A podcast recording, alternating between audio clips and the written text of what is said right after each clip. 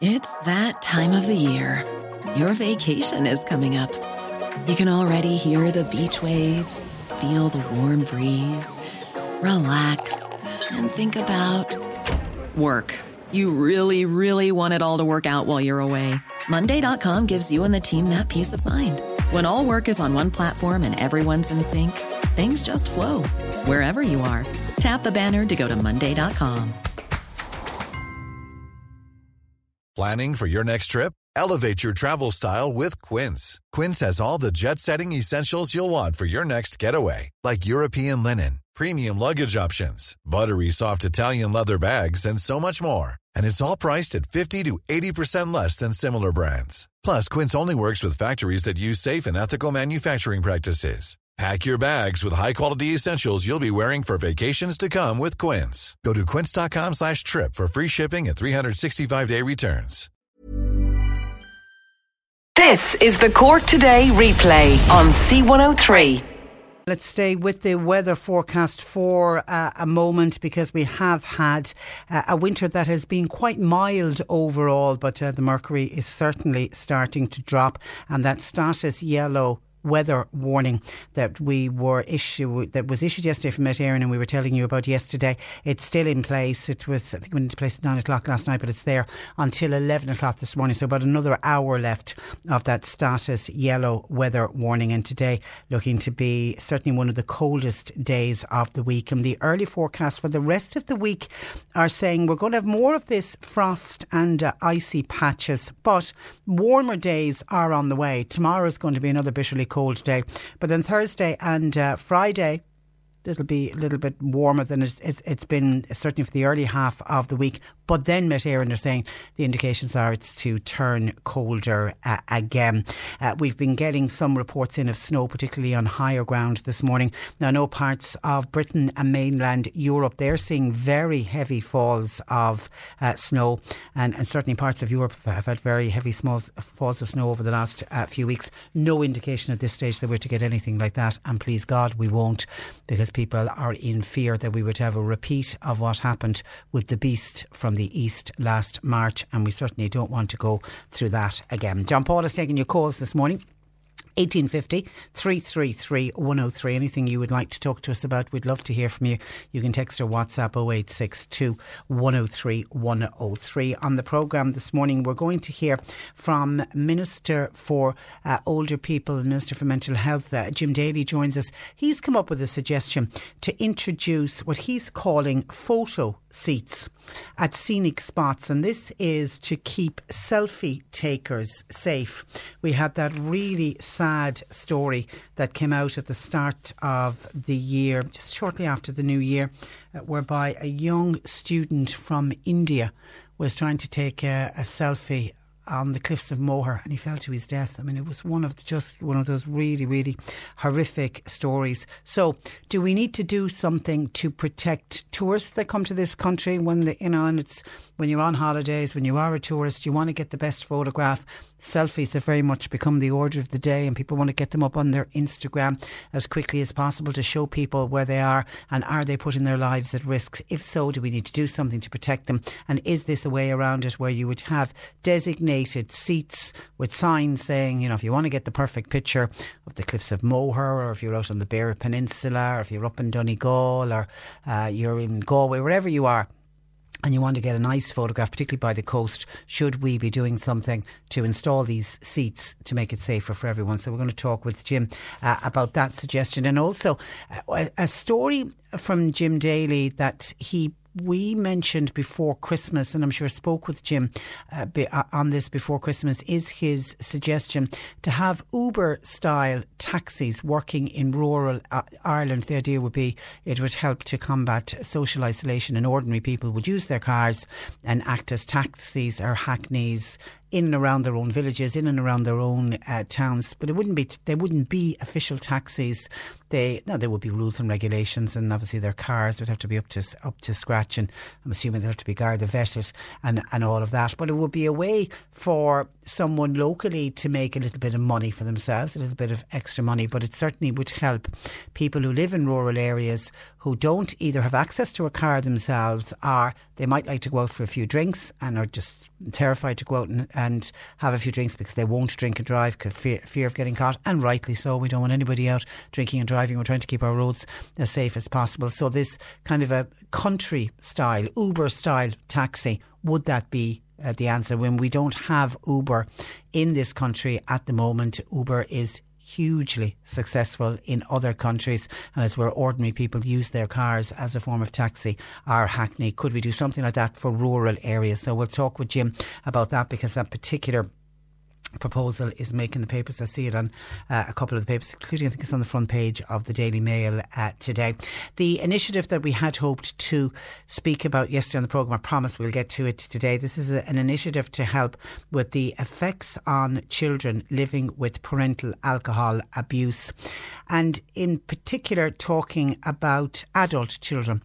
These are, there, there could be people you work with, people you live with, people you know really well, and they have grown up in a household where either a mother or a father, or sadly in some cases both, had alcohol addiction. And for some of those now adult uh, children, they carry with them the effects of what their life was like as a child living with somebody who abused uh, alcohol, and they carry the effects of that into adult life. For some, they never ever talk about it. I mean, I, I am assuming for some there's probably an element of shame uh, attached uh, to it, and then also when I mentioned it yesterday, we straight away were contacted by a mother who has a child who's living in a house where there was addiction and thankfully the parent is in recovery. But this mother already starting to see the effects on her young child and desperate to get help for the child. And then somebody's contacted us about Al-Anon saying if you're talking about it don't forget to promote the great work of Al-Anon so we will give out the number for Al-Anon as well which is for anyone who is living with somebody who is in addiction at the moment with alcohol and needs help. So we'll talk about that on the programme. And actually, we'll stay on the topic of addiction when Joe Heffernan joins us in the final hour of the uh, programme because Joe is going to look at addiction, all types of addiction today on his slot. The local link in uh, Cork are going to join us because Minister Shane Ross has come out and has decided to extend the night link service for another three uh, uh, months. Now, some people are calling these the drink link buses. There was three, uh, three of them have been operating in the Cork area. So I am particularly interested to see how the three in Cork, how they have been getting on. They've been operating in the evening time. Most of the local link services operate very successfully all over the country, but they're just daytime services. But when this got introduced for the last six months of last year, again, it was to try to combat uh, rural isolation. There was I don't know what the total number was. There 50, I'm up to but I think there was 50 local link services were selected all over the country to operate this evening service. I think it was just at the weekends. Um, so now they're saying they've come to the end of what was the pilot of it for six months, but they've decided to extend it for another three months. They still, I think they need they needed to bed in another while just to see is it worth pursuing? Is it worth keeping in place? And if it is worth keeping in place in the areas that have already operated, will they now move it out to other areas as well? So we're going to hook up with the local link in Cork to see how the services have gotten on uh, here.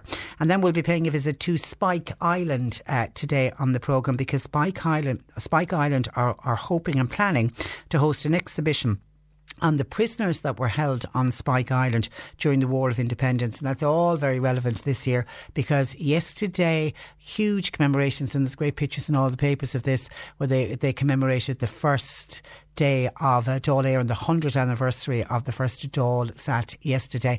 And also, historians will say it is seen as the first day of the War of Independence because where the, the ambush happened in Tipperary um, yesterday, 100 years ago, and that was seen as the start of the War of Independence, which then ran from 1919 to 1921. And during that time, prisoners were incarcerated um, and interned, some, I, I, believe, without a trial on Spike Island. So this, the, the plan is places to have an exhibition to tell their stories. And also, I think it'll be a great way because they're going to have a genealogy room, and I think we're all fascinated with genealogy.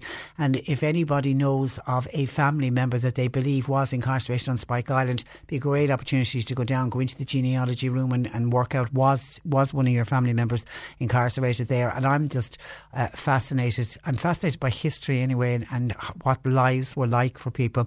So I'll be interested to hear what it was like for those prisoners during the War of Independence on Spike Island. So we'll chat about that on the programme today. So a lot to get through. John Paul taking your calls at 1850 333 103. And I would be interested to hear uh, your feelings on the ambulance personnel who are on strike uh, today. Can I say the coldest day of the year to be out on a picket line? You would feel for anyone that's out on a picket line today. And there are 500 ambulance personnel striking today. This is the dispute with the HSE over the union recognition. The 500 ambulance personnel who are out on strike are all part of the Psychiatric Nurses Association and they are picketing ambulance bases here in Cork, also in Dublin, and there's uh, uh, other locations, and they will be out on the picket line until five o'clock uh, today. The National Ambulance Service, though, are saying they do have contingency plans in uh, place, which includes the Defence Force paramedics. They're on standby, including the Army medics and ambulances based here in uh, Collins Barracks in Cork. They're there in case they're needed uh, during the strike um, action. Even though managers of the HSE are also carrying out frontline duties, and they've confirmed the personnel from other unions will be working as normal. Now, uh, we'll check and see. I mean, there was talks earlier, I heard, would other members of other unions pass the picket? I mean, sometimes other union members, while it mightn't be their union out on strike, some people feel quite strongly about passing a picket. I mean, I know certainly if there's ever a shop out on strike. I have a huge, huge thing. I don't think I have ever passed a picket uh, in, in, my life. I'm trying to think. I don't think I ever did. Certainly, I would not go into a shop if there was a picket outside for, regardless of what the reason was. I just have this thing about passing a picket. I think I grew up with hearing that at home from my mother saying, "You never pass a picket." Um, and you know, when you grow up with something that you hear as a child, and it almost gets instilled into your psyche, so you always believe it is wrong to pass a picket it like the, the superstition of walking under a ladder. So I have that thing about passing a picket. So I don't know is the, uh, what's happening with the HSE. We'll try and get an update from the newsroom. Have the other unions passed the picket that's in place here in Cork and at other depots uh, around the uh, country.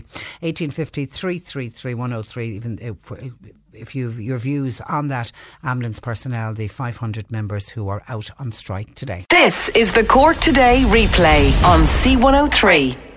We were talking about the ambulance uh, out on strike today, the 500 ambulance uh, personnel, which includes ambulance personnel here in uh, Cork. And of course, yesterday we had mentioned that four National Ambulance Service Representatives Association members in Cork had been suspended after expressing health and safety concerns about being asked to drive a young patient from Cork to Dublin. Two paramedics were suspended on Saturday, and four others were verbally warned last week after they questioned a request West to drive what was described as a stable young patient from Cork University Hospital to Crumlin Hospital, but they were asked to do it towards the end of their third night shift in a row. They had two hours left on their third night shift in a row, and they basically got back on when you know when the call came through. They got back on and said, "Look, could you get another ambulance crew to do it? We've only two hours left.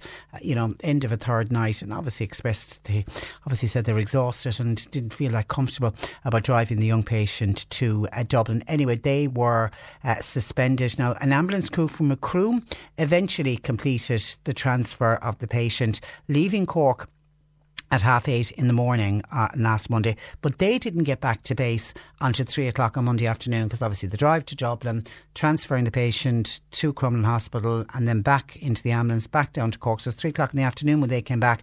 Um, and the actual Macroom ambulance crew that did it, they were coming on the end of the end of a shift as well because they ended up working a 20 hour shift. It seems absolutely bizarre that we are expecting our ambulance personnel to drive and to do shifts like that. Um, it's tough enough when you have the, you know, we hear about the hospital doctors working 24 hour shifts and you often wonder, God, wouldn't you hate to be a doctor coming to your bed and they're coming to the end of a 24 hour shift. But asking somebody to drive a vehicle out on a busy road just doesn't make any sense at all to me. And we'd mentioned that yesterday, and a couple of people were saying, from a, you know, purely from a health and safety point of view, uh, and what happened if one of the, the ambulance drivers fell asleep at the wheel? You know, who's responsible uh, then? Uh, some texts in on that. Somebody says put tachograph clocks into ambulances. It would be the same as they have in trucks. Those two boys, well, we don't we don't know if they were males or females. Anyway, those two paramedics were right when they refused to take that trip to uh, Dublin. Where is the health and safety in all of this, says a uh, texter.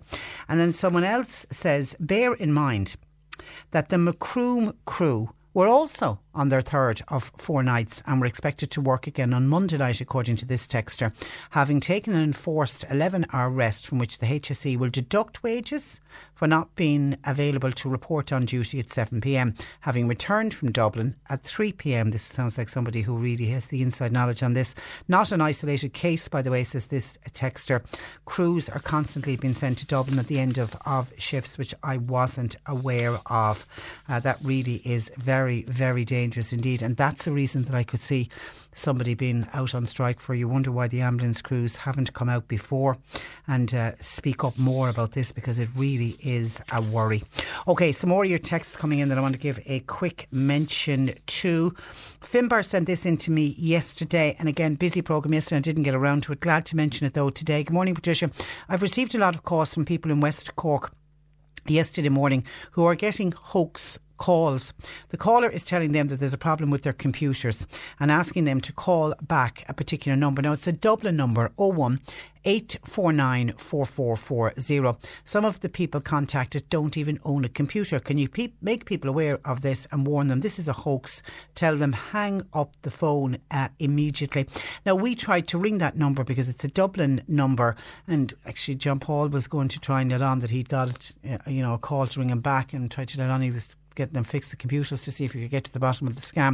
But anytime we rang the number, it is ringing and then it just rings out. So I don't know whether they only have the number manned at a certain hour of the day or not. But just be aware of the, the it's a new spin on the computer scammers. Normally the computer scammers ring you and they keep you once they have you on the phone line.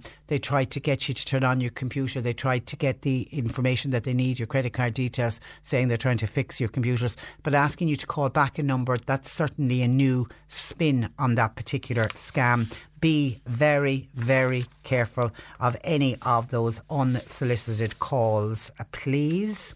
And then we were discussing breathalyzers yesterday.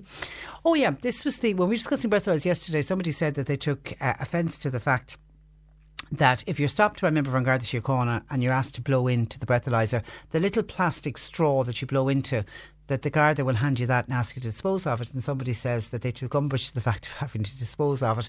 And having never been stopped and breathalyzed by a member from Garda Síochána, I wasn't aware that they do that. Somebody said, I've been tested four times in the last month. um, and only once have I been given the plastic straw back. So it must depend. It must vary from one Garda to another Garda. And then on the home breathalyzer, some kit says, Patricia, what is a good home alcohol testing kit? Would you take it out for us, please? And what would you recommend? The only one I can recommend is the one that I've used at home, that I've purchased, bought one. We've had one in our home for a number of years and I've since bought it for other people. And it's it's made by a company called AlcoSense. And any research I did on it, it seems to be one of the more popular brands I've seen nothing but good reviews, and this is just me speaking personally. There could be other better ones or as good ones out there, but that's the one that I personally know. It's called AlcoSense. That's the company that make them, and they do a variety of different ones. I mean, for example, the one I bought it comes in at around fifty euro. You can get breathalyzers up to 200 euro. I did a quick search online yesterday. You can get portable ones for under 10 uh, euro. Uh, you can get the ones that you throw out, the disposable ones, you know, like the ones that you have to have if you're travelling in France. They're quite cheap as well. But certainly the one I bought was about 50 euro, and the company that made it is called Alco Sense. And Anne was on to us. Here's somebody who's getting great preparatory work for next Christmas. Anne says, Patricia, could you please ask your listeners if they know of anywhere in Cork County that sell outdoor crib figures? I tried to get them for last Christmas, but I wasn't able to purchase any. Any. I'm hoping to get them for this year, for next Christmas. So trying to get working on it early. So does anybody know where you can buy outdoor crib figures? And I'm assuming for an outdoor crib, they're reasonably big. Don't know whether she wants life size crib or, you know, certainly not the small ones you'd have in a crib indoors if it's going to be outdoor crib figures. So does anybody know who sells outdoor crib figures? Where are they on sale? Have you purchased them? Maybe you're involved in a parish council, you bought them for your own parish. Maybe you have a crib in your garden. I mean, that's, I've certainly been driving around and seen lovely crib displays in people's uh, gardens that have lifestyle crib figures. And obviously, for outdoor, they have to be able to deal with all kinds of the, the weather, the elements of the weather. So they would need to be special ones for outdoor use. If anybody can advise us where what direction we can point Anne in. She would like ideally to buy them somewhere in Cork City or County. Can you let us know? 1850 333 103. Text or WhatsApp 0862 103 103. Cork today. With Bridhaven Nursing Home Mallow. It's family run, so your loved one will feel at home. See bridhaven.ie. C103. Flora Gaelga, Air C103. Ba é Neil Armstrong an cé duine a hiúil ar an gilach. Rugach é ar an lá de lúnasa nédé trucha i Ohio. Cúgur a bhí sa clénaige. Bhí dúil mórige san etalt ó bhí sé ina óg, agus thosigh sé etalt nuair a bhí sé dé díis.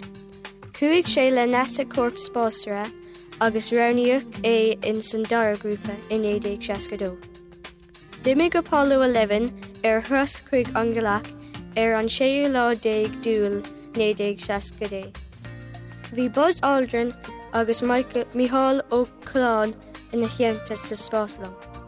Thg sé níos móná sé óirigh an tros chuig an geach a dhéanam.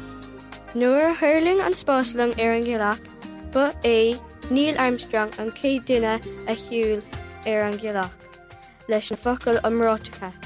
That's one small step for man, one giant leap for mankind. Le blúr a ghilga is mis sé Jack deróise ó ghilscoil thumáis do bhís. Cicade as a three Kirkig. Earlier this month, a young student from India fell to his death while attempting to take a selfie at the cliffs of Moher. His death has prompted Minister for Mental Health and Older People Jim Daly to suggest installing phone seats around the coast at popular tourist destinations. Minister Jim Daly joins me with more on this suggestion. Good morning to you, Jim. Good morning. Uh, and, and you're welcome to the programme. Uh, now, while this death was absolutely tragic, are you aware of other accidents or near misses by people attempting to take that perfect selfie? I think all of us are probably aware of them anecdotally the near misses, you know, the the situation where somebody is, is struggling to take a photograph on a cliff or on a you know, and we've all been in that situation ourselves where you're kind of just watching your footing and you're concentrating more on trying to get the picture right and uh, it can happen that way. But uh, can I just say to clarify this proposal predated that unfortunate tragedy. Okay. Uh, this is a proposal that I made last I think um, October I'd say I proposed it to Fáilte Ireland um, because I, I think that there's a, just a huge market there for it. I think selfies are the nature of the day now. Everybody wants to take their selfie. Everybody wants to have their photograph, and we have some absolutely stunning backdrops. And when you are privileged, like uh, like I am, to live in a, an area like West Cork, with some of the most stunning beauty and backdrops, it's incumbent upon me as a TD for the area to make sure that uh, that we're doing everything we can to promote the region. And I think that's a great way of promoting West Cork is by people taking photographs with the Mizen in the background or the, any of the stunning shots we have, whether it's down in, in Stani or Owenahincha or whether it's in Glandore or Dunmore. It doesn't matter where it is. You have these gorgeous, gorgeous shots along the coast and I think it would be a fantastic way of, of Americans and Australians and visitors to the area. There's a safety aspect, obviously, to it, but there's also an aspect of promoting the beauty there by facilitating people to get that pe- perfect shot with the background um, that they so desire. And I think a selfie seat is the way to go forward for that. Have you seen them in any other countries? I haven't, no, I haven't, um, but I can't claim the the wisdom of it. It was a constituent suggested it to me sometime. Um, said to me, you know, what would be a really good idea was, uh, you know, people are struggling to get the photographs all the time, or looking for somebody to to take a photograph of them. Wouldn't it be a great idea along the Wild Atlantic Way if there was these selfie seats where people could actually just um, pause, place the camera on it, and with the ideal backdrop behind them, and get their shot taken? And what a great way to promote West Cork. And I said, oh, that's a great idea. So I took pen to paper paper, and I wrote to Fáilte Ireland and to my colleague Brendan Griffin, the minister responsible for it. So Brendan was extremely enthusiastic about it uh, and has had a number of conversations with Fáilte Ireland, and I, I understand they are going to uh, progress it. That they're obviously looking at the, the right way to do it and to make sure that the, the right locations are got. Yeah, because my one concern is we don't want gaudy seats at our scenic spots. I mean, we'd have to make sure that they're in keeping with whatever beautiful tourist spot it is. Yeah, can I just clarify as well? The seats are actually for the phone, not for okay, the so, okay. So, it, so it's it's a bit different to a selfie stand. It's a selfie seat, but it's actually to sit your phone into. Okay. So that you can get the shot in of yourself. Um, you know, in the background. So, of course, we wouldn't like, you know, gaudy things or uh, seats, big, ugly seats to be impinging on the view or anything like that. These are kind of like selfie sticks, you know, a permanent selfie stick or a selfie seat where, you know, there's a stand there or a seat there for the phone to be put into where you can actually get the stunning picture and you don't have to have any danger element because that's where accidents happen when people yeah, are holding yeah. the phone and concentrating on the phone and getting that right and not watching their footing.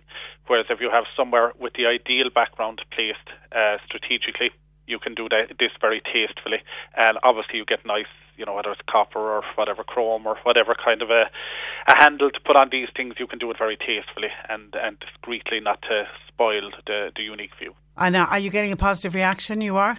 I'm getting a very positive reaction. Fáilte Ireland are very enthusiastic on it. Uh, Brendan Griffin is very, very enthusiastic and uh, assures me that this will see the light of day, right, that they're progressing. They obviously have to tease out a number of of ideas such as locations and what kind of um, you know uh, materials and all of that to use. But I think all of that is in hand and will be done, and I look forward to seeing this progressing. And I do think it will be a great way of continuing to promote the wonderful product we have uh, in Ireland to sell across to our, our not just European but our world okay. wide colleagues. Okay, and you're making the uh, papers today. I think it's the front page of the Daily Mail, and I also saw it inside in the Indo for your Uber style taxis for rural Ireland. Uh, they're gaining momentum. Where are you at with that proposal? Yeah, that's an interesting one because it, combines both my brief as, as I'm first and foremost a TD for a rural constituency, and secondly, Minister for Mental Health. And I think uh, on both fronts, it takes it brings you know my responsibilities come to the fore. This essentially is, and I've told your listeners before on it, and thank you for, for that opportunity previously as well. The, the rest of the world will catch you up now with, with your good selves and the Southern Star belatedly. Or some of the national media are very interested in it now. I've calls I think from an awful lot of your your colleagues in local stations this morning and looking for me me to, to elaborate on this. Essentially, it is that people can drive their own car and do pickups within a 15 kilometre radius. This would be for areas with a population of less than 5,000. So it won't impinge on existing taxis and taxi services because they're non existent in most of the areas that I represent.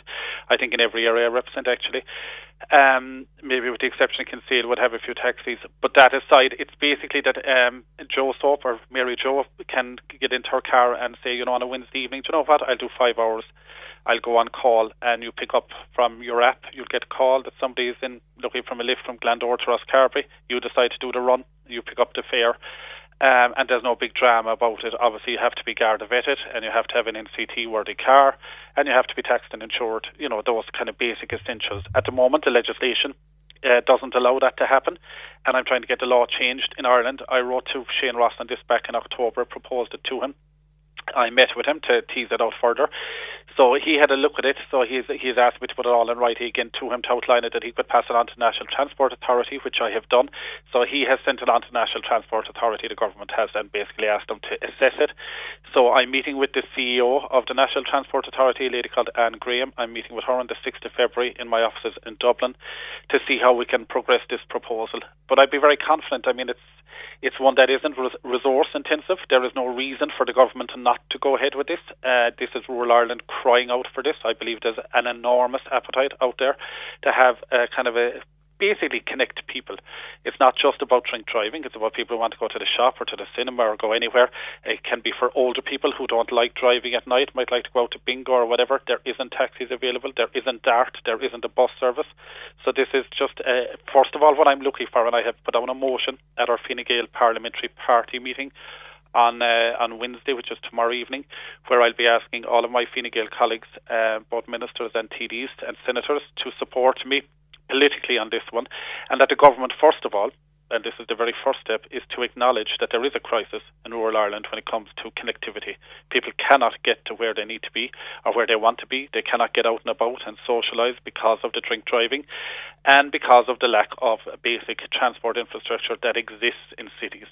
And I think it's incumbent upon me to make sure that my colleagues, a lot of my colleagues have come from city based areas, a lot of the ministers and the Taoiseach are from more city based areas, and this isn't something that they would be very familiar with the concept of rural isolation or the lack of availability of, of transport options for people to go about their daily lives to do what they do on a, on a daily and basis. It, and it's a win win all around. It's a win win for the people who need to, to get the Uber style uh, taxi the, from a rural area, but also the person operating the taxi or the, the I'm, I'm slow to call it a taxi because I'm waiting for taxi drivers to, to have a go at me. But uh, the, dri- already, the dri- yeah. yeah, the driver, um, it's a way of earning a, a bit of extra cash it is a course. I mean, for someone like myself, for yourself, Patricia, if we decided there, and, or anybody who's listening to us there this morning that decides, you know what, I'll, I'll give five hours a week to that, or ten hours a week, or you can do seven nights a week if you so wish, or you can do just one night a week. You could do a Friday night or a Saturday night, or indeed a Tuesday evening, uh, or in the morning time. People might like, like a lift to work. They might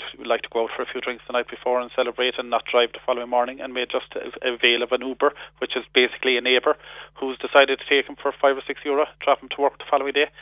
Um, you know, these are very practical ways forward. But like, while it's a win-win, and, and you're right there, Patricia, it is a win-win for those who are doing it. It's much more actually because it, it provides a means of living. But I, I genuinely am concerned about people's mental well-being, um, and the more isolated people are, the less social interaction they have, and also I think the most worrying phenomenon that uh, your listeners will have come across, and you'll be acutely aware of this, Patricia, from your show there over the years, is people walking home now at night who are good enough not to drive, but deciding to walk home from the pub and getting killed on the road. Yeah. Like that's a very new phenomenon. Yeah. very, very yeah. I can see a lot of people are saying this is this is a terrific idea because there's also the added problem. If you live in a rural area, it's hard to even if you can even afford a taxi. It's hard to get a taxi in a rural area because particularly on some of the busy Friday and Saturday nights, taxi companies do not want to go out into the very rural areas. They want to stay in the cities or in the, the larger urban towns.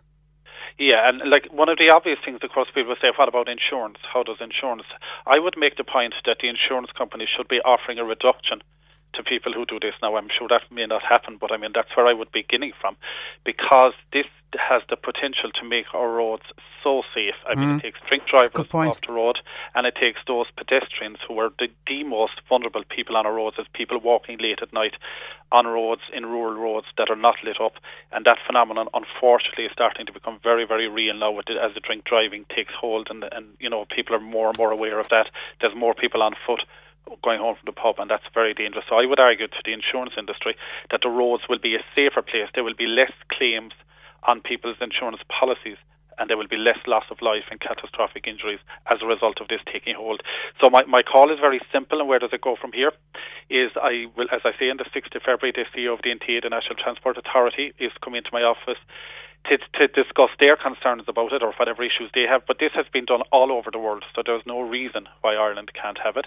Secondly, then I need the government to agree to change legislation. The 1963 Public Service Vehicle Act still exists, which says this is illegal, so we have to change legislation. That's within our gift to do that. And we just have to get political buy in. There is no resource implication for the government, there is no cost implication, and this has the, the potential to connect each and every one of us in rural Ireland and give us that standard of living and that standard of well-being that our, our city and, and more urban counterparts have. Okay, all right, we leave it there. I can see a lot of people are backing you, are, are saying well done, and, and the sooner this comes in, the better. We'll keep a close eye on this one. In the meantime, Jim, thank you for that, and thanks for joining us on the programme. Thanks, Patricia. Good morning to you. That is the Junior Minister for Mental Health and Older People, Jim Daly. Cork today. With Bridhaven Nursing Home Mallow. It's family run, so your loved one will feel at home. See bridhaven.ie. C103. Hi, Martina here. Join me every weekday from 4 to 7 for Drive Time, where I'll keep you up to date on all the latest traffic information. We'll spread some positivity with our feel good story and song of the day. And of course, we'll be serving up a generous portion of Cork's greatest hits. C103. Now, last week, Alcohol Action Ireland launched a new initiative to raise awareness of the experience of growing up in Ireland with parental alcohol misuse. To discuss the initiative, which is called Silent Voices, I'm joined from Alcohol Action Ireland by uh, Sharon Lambert. Uh, good morning to you, Sharon. Good morning, Uh, Patricia. uh, and, and, and you're welcome. The impact on children of a parent's alcohol misuse. Is it something rarely spoken about in Irish society? I suppose the reason why Alcohol Action Ireland did launch an initiative called Silent Voices is that there is, you know, a growing body of research that shows that there are, you know, children living in Ireland who are, you know, impacted. Their well-being is impacted and their development is impacted, and that maybe as a society we don't see harmful drinking in a way in which we should. Um, and not that you know we're you know being judgmental of anybody. We are a nation who has always been you know comfortable with alcohol. We use it at a lot of our events. When it's very excessive, we now have never had as much research in terms of the impact on children. So it's about letting people know that you know uh, this does have an impact that can last a lifetime if you don't do something about it. And what are the negative effects for, for a child growing up with a parent who's an alcoholic? Well, there have been a number of studies done in Ireland in the last few years. So in 2009, Alcohol Action Ireland did a, a prevalence study. Uh, 14% of the children in that felt afraid. Uh, 14% had witnessed violence between parents, and 11% had to take responsibility for siblings because a parent couldn't. There was another study in 2010 by the ISPCC which found that one in 10 children were frightened because of the parents drinking. Um, there have been a couple of other studies. Uh, the problem with being frightened when you're a child is that your brain is developing and you're constantly growing new networks every single day. You know, the more positive experiences you have, the more your brain grows. If you're very frightened and very stressed, it can impact on the way in which your brain is growing. And there are lots of studies on adults who, uh, you know, were children of alcoholics, uh, which do show that there is an increased risk for anxiety and depression and relationship issues. Um, at a very extreme end, if you're drinking to such a level that you are not able to look after your children at all and they're at risk of emotional neglect or physical neglect, um, then obviously that also has very, very serious consequences for the child's ability to access school and you know have friends around and, and do all the that The things that normal children do. Exactly, Yeah. Yeah. And is there is there shame attached to it for the child? It- it's interesting because children are incredibly loyal to their parents. So uh, what they'll know is that their their house is different than other houses, and they will keep secrets. Uh, as children, they mightn't be able to really understand that, and it's perhaps usually in adulthood when children look back, you know, they look back and they say, you know, that wasn't right, and you know, I wonder is that why I am the way that I am now. Um, so there is, you know, plenty of evidence of that, where you know, adults of alcoholics will say, you know, that their childhood was difficult and that they did keep secrets and they knew that their their childhood was different, but they, they didn't really understand why. Um, and it's really important then in, in terms of the children might necessarily feel shame, but they'll feel different. It depends on how bad the drinking is. But what's really, really important is that the parents don't feel shame. Because if you feel shame and stigma because of your drinking, it's very, very difficult to get help. Um, you know, uh, most people now, and, and I'd like to think that we're, we're moving certainly towards viewing addiction as a, as a mental health issue. And that, you know, when you're using substances more than you should, that it's because you're having a tough time and you're finding it really difficult.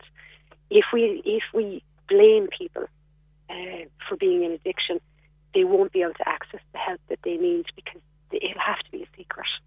And so it's really important that, that while talking about the impact on children, we also have to acknowledge that the parent themselves is having a really difficult time and about supporting the whole family system. And for children today living uh, with with alcohol um, misuse, do teachers and caregivers need to recognise if, if, if, a child is struggling and be aware of it? Absolutely. So, uh, the last 10 years in particular, we've learned an awful lot about the impact of stress on children and their little developing brains. So, children might appear to be very cross, maybe, or, you know, they might come into school and they might, you might say that, you know, that that's a very aggressive child. But actually, when somebody is aggressive, it's because they're frightened. Uh, you know, when you when you when you're frightened, you go into fight or flight. Mm. So you either disengage or you become very angry. And it's because your body is telling you you're in danger and you need to protect yourself. So it's really important if you work with with little people, if you see a child that is very aggressive, that you recognise that as fear and not as anger, and just try to be curious about what might be going on in that child's world. And you know, is mom and dad struggling with anything? And, and what can you do to support them in a non-judgmental way? because uh, I genuinely believe that most people do not want to harm their children, and that you know we all as parents really try our best. We don't always get it right, and sometimes we might have you know we might be struggling and we need help. And if people approach us with judgment, we're never going to get that. Yeah. Help. Uh, and a parent uh, contacted us yesterday when we mentioned that you were going to be joining us on the programme uh, to say, My children live in a home with a parent in recovery from very common but never spoken about dual addiction to gambling and alcohol. While sheltered as much as possible, I've no doubt they did experience arguments and hardships that they shouldn't have had to. My issue is now my son has presented with severe anxiety and is on a two year waiting list to access the local child psychology services. I live in fear of what his teenage years will be due to poor mental health and the possible genetic pretendency towards addiction. There's no support for children whose parents have suffered from addiction. Okay, that's there's a lot Yeah. in that statement, and I suppose, I mean, we all know that there are huge waiting lists for for mental health services in Ireland, um, and I suppose the problem is as well is that our mental health services are for people who are acu- acutely unwell. Um, and this will be very difficult for parents to hear, but anxiety is not considered to be an acute psychiatric issue. Um, we all get anxious, so it's about teaching, you know, children how to manage that anxiety. And you know, being on a waiting list is going to cause more anxiety for mum because she's going to be wondering, you know, what's the next two years going to bring while I'm waiting. So if there's any way that she can access another service, um, you know, um, a kind of a family service. So contacting, you know, some of the NGOs, like the child may be too young for, for somewhere like Jigsaw, but you know, even to link in with places like Barnardos. Um, There might be just- something else available. there might be something yeah. else yeah. because, in all likelihood, by the time you get to the mental health services, you know, the child is only on the journey of, of, of anxiety and it mightn't be as bad as it could possibly be. So they might be quite limited themselves, you know, in terms of what they'd be able to offer. So it would be better to try and access services sooner. And, and you know, within the community, you don't always have to go to, to the mental health services. And the people in the community might say, look, actually, yeah, the anxiety is so bad that I do think they need to see a psychologist um, or a psychiatrist. Or they might say, look, actually, we can work with this. You know, it is that there is lots of anxiety here, but we can work with this. Okay. And if people want to find out more about um, Silent Voices, uh, Sharon, they can go online. Yeah, um, uh, the Silent Voices has its own website, Okay. um, and it's uh, supported by Alcohol Action Ireland. So, you know, there's just, just some material there and some resources and some shared voices as well.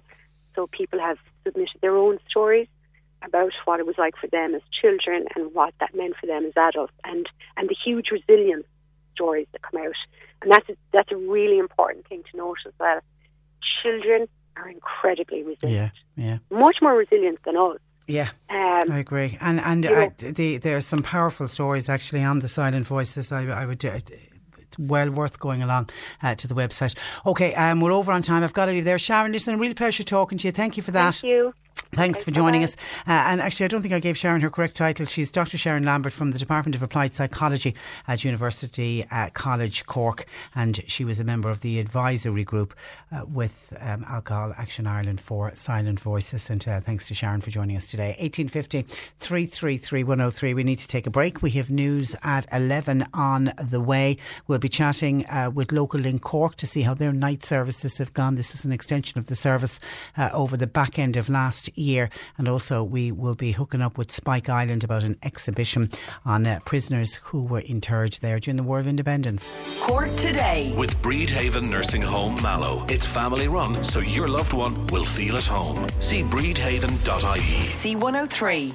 C103 is online everywhere. We'll keep you up to date with everything happening across Cork. Follow us on Facebook. Simply search for C103. Join us on Twitter. Search for our handle at C103 Cork. And for photos and vids, find us on Instagram at C103 Cork. Connect with us on social today at C103. You're listening to Cork Today on replay. Phone and text lines are currently closed. We spoke in the last hour with the Junior Minister, Jim Daly, and uh, we touched on his suggestion for Uber style taxis. He says it would help combat uh, social isolation. And while some people who live in rural areas thought this was a terrific idea, not everyone is in agreement with it. Some of your texts and calls in Christy in Templeglantine says, Patricia, what world is Jim Daly living in? People can hardly afford ordinary car insurance, not to mind becoming a taxi service. He must think we're all very naive if he thinks insurance companies will will cooperate and close their eyes on this suggestion. The government have failed to address the present issues around insurance, and to add this to the pot is creating another issue that will not be financially practical for the majority of people doing a part time taxi service with the costs and all of the red tape that's involved. Jim should just admit that the government are and have shut down rural Ireland, and this is another gimmick to pretend that they're doing something for rural folk. That's from Christie. John says, Hi, Patricia Fine Gael and Shane Ross have finished rural Ireland. All they're giving us is extra bills. Now, the texter says, Won't this system be similar to the local area Hackney that didn't actually work? And uh, WhatsApp in saying this taxi thing, it won't work for anyone on social welfare. They would have to tell social welfare and then they would be cut the money for the hours that they were out driving and it wouldn't be worth their while to do it in, as a full time job. Can you see the insurance company giving cheaper prices, as was suggested by Jim Daly? I don't think so. What about the full time taxi drivers? I don't think they would like the idea of other people taking their patch. Well, a full time taxi driver has contacted us. Dermot is a taxi driver in the city. Can you turn down the radio, Dermot? I just turned it down. Uh, good morning to you. You were listening to Jim. You think it's a pie in the sky idea? I do. To be honest, um, I, I don't think he's t- okay. There's do's and don'ts and everything, right? Okay. We we all know that. He's saying about the do's, but he's not telling those people about the don'ts. Okay. Um, first of all, yes, I agree with what the people who just said about the insurance. They're not going to give them reduced insurance because they're driving actually longer hours than what they're normally doing anyway. So that's a pie in the sky as far as I would be concerned. Also, if they do, they know how to declare themselves as being self-employed. Okay, so that yeah. brings that brings in the cost of uh, whether they bring in their own accountant to look after their affairs or whatever, but it's an extra cost. There'll be more wear and tear for them.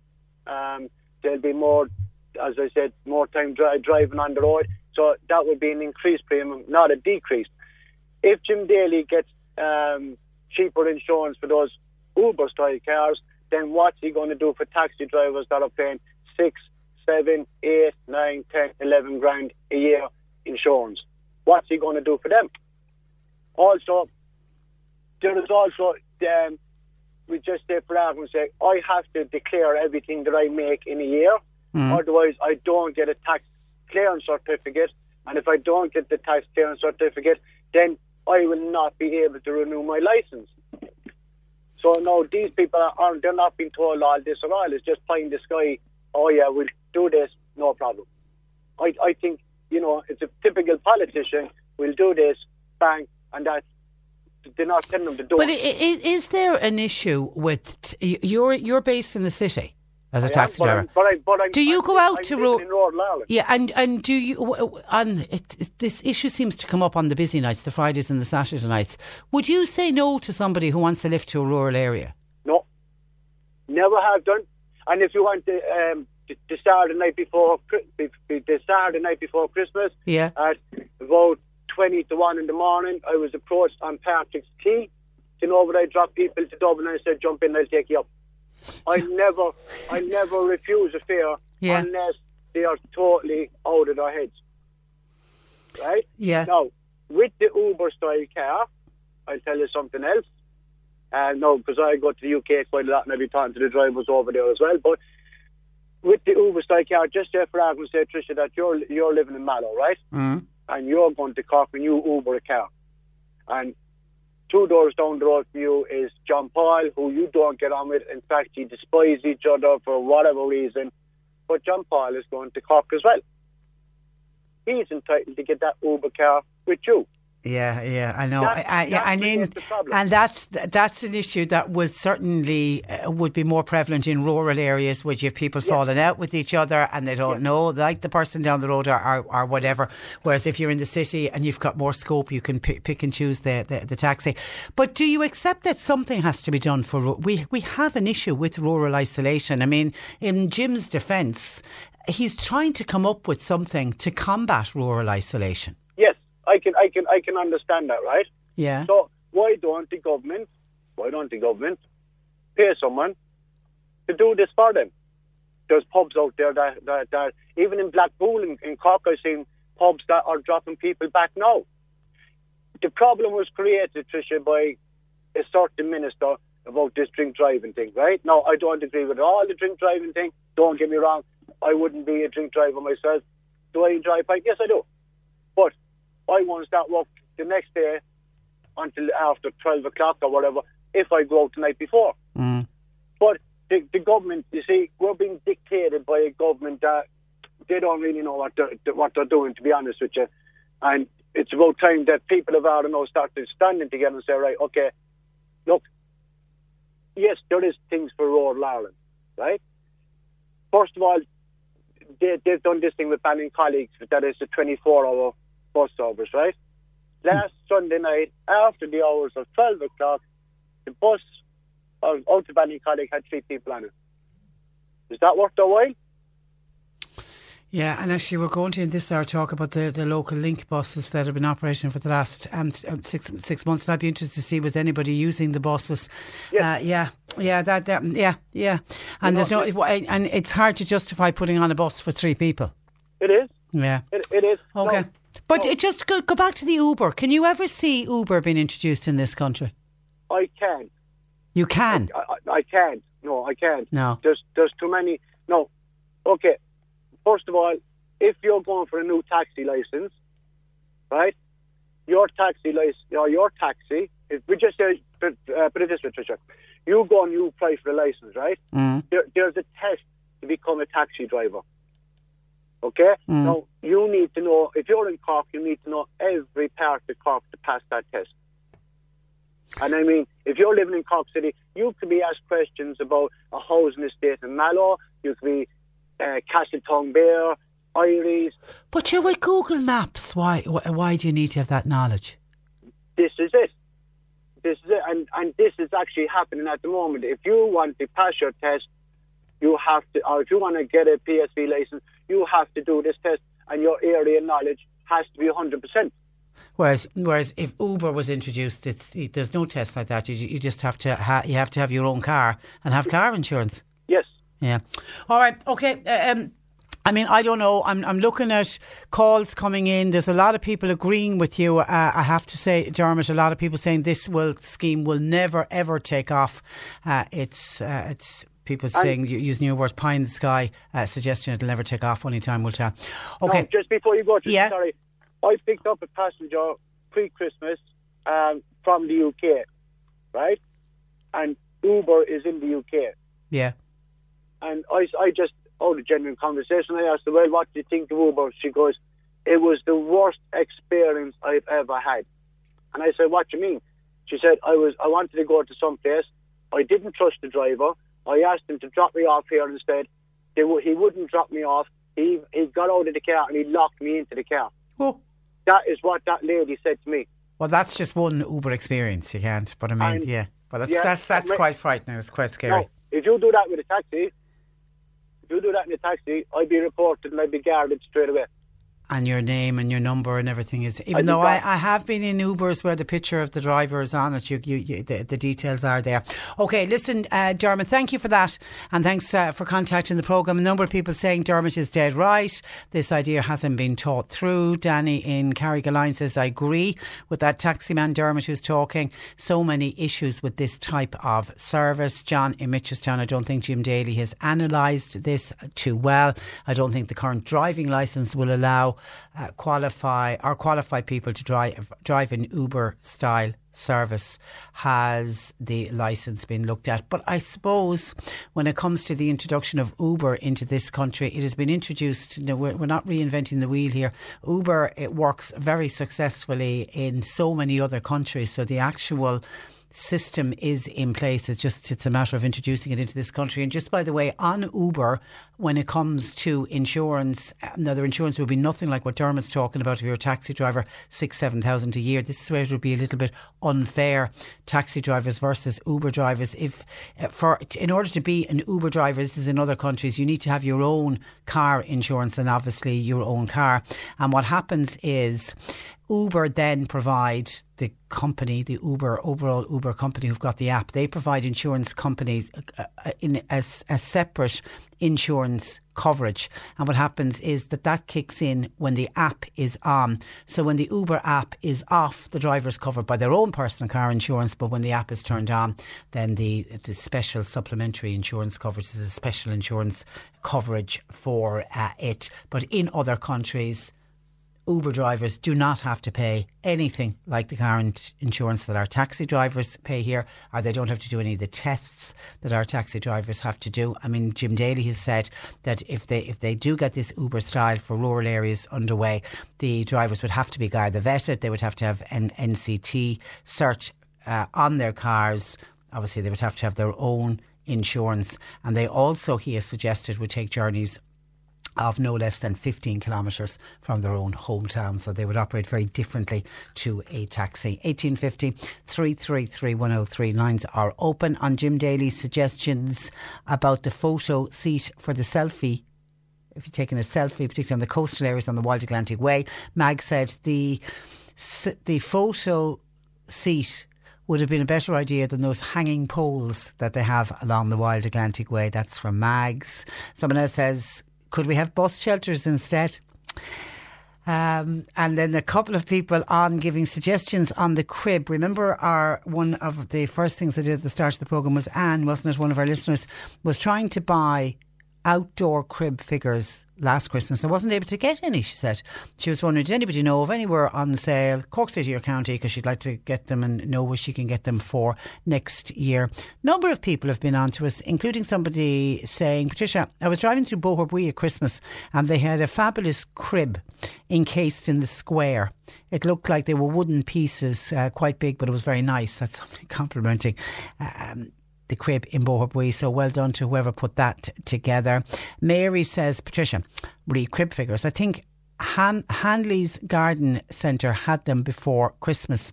If Anne rang Hanley's Garden Centre, she could check out do they still have them in stock. And then I know John Paul got a lot of calls. Geraldine said on the main street in Abbeyfeale, there's a shop that sells the crib figures that Anne is looking for. And there was also Nora in Macroom said Griffin's Garden Centre in Dripsey. They had lots of those outdoor crib figures around Christmas. And Nora in Macroom says, by the way, they still have them. Guess how I know? I just checked with them. well done, Nora in Macroom, doing the research for us. So Griffin's Garden Centre in Dripsey. And so a number of suggestions there. Hopefully you'll be able to get your crib figures in plenty of time for next Christmas. C103 Jobs. Ard Fallon Motor Care on the Kinsale Road. They're looking for experienced motor vehicle technician.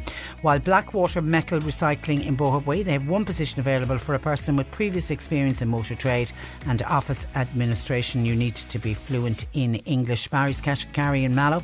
They've got a vacancy for a full time Arctic lorry driver, and a childminder is wanted to mind three children, ideally in the children's own home. Now, it does involve some school runs. It's two to four days per week, and it's in the Dunmanway area. You'll find all the details and more job opportunities by going online now. Just go to c103.ie forward slash jobs for more. This is C103. Cork today. With Bridhaven Nursing Home Mallow. It's family run, so your loved one will feel at home. See bridhaven.ie. C103. This is the Cork Today replay on C103. Transport Minister Shane Ross is to extend by three months a pilot scheme of buses taking rural drinkers home from the pub, saying the initial six month period wasn't enough to decide whether it is cost effective or not. To chat about how the local service is doing, I'm joined by David O'Brien, who's manager with Local Link uh, Cork. Good morning to you, David. Morning, Patricia. Uh, you're welcome to the programme. 50, 50 rural communities uh, were included um, in this scheme. We got three here here in Cork. Just remind us of the routes that operate that operate here in Cork. Yeah, well, actually, we got five um, in total in Cork. We got um, there's four of them are predominantly in the north um, side of the county. There's one operating around the Boherbue Drumtariff area, and that's on a Wednesday night. And then there's one on a Friday night to Cecil's Cecilstown, Kanturk, Lismire direction. There's one on Saturday night around the Rockchapel, Meelin, Newmarket area. And then on Sunday night, there's one uh, around Nad, Lyre, Banteer.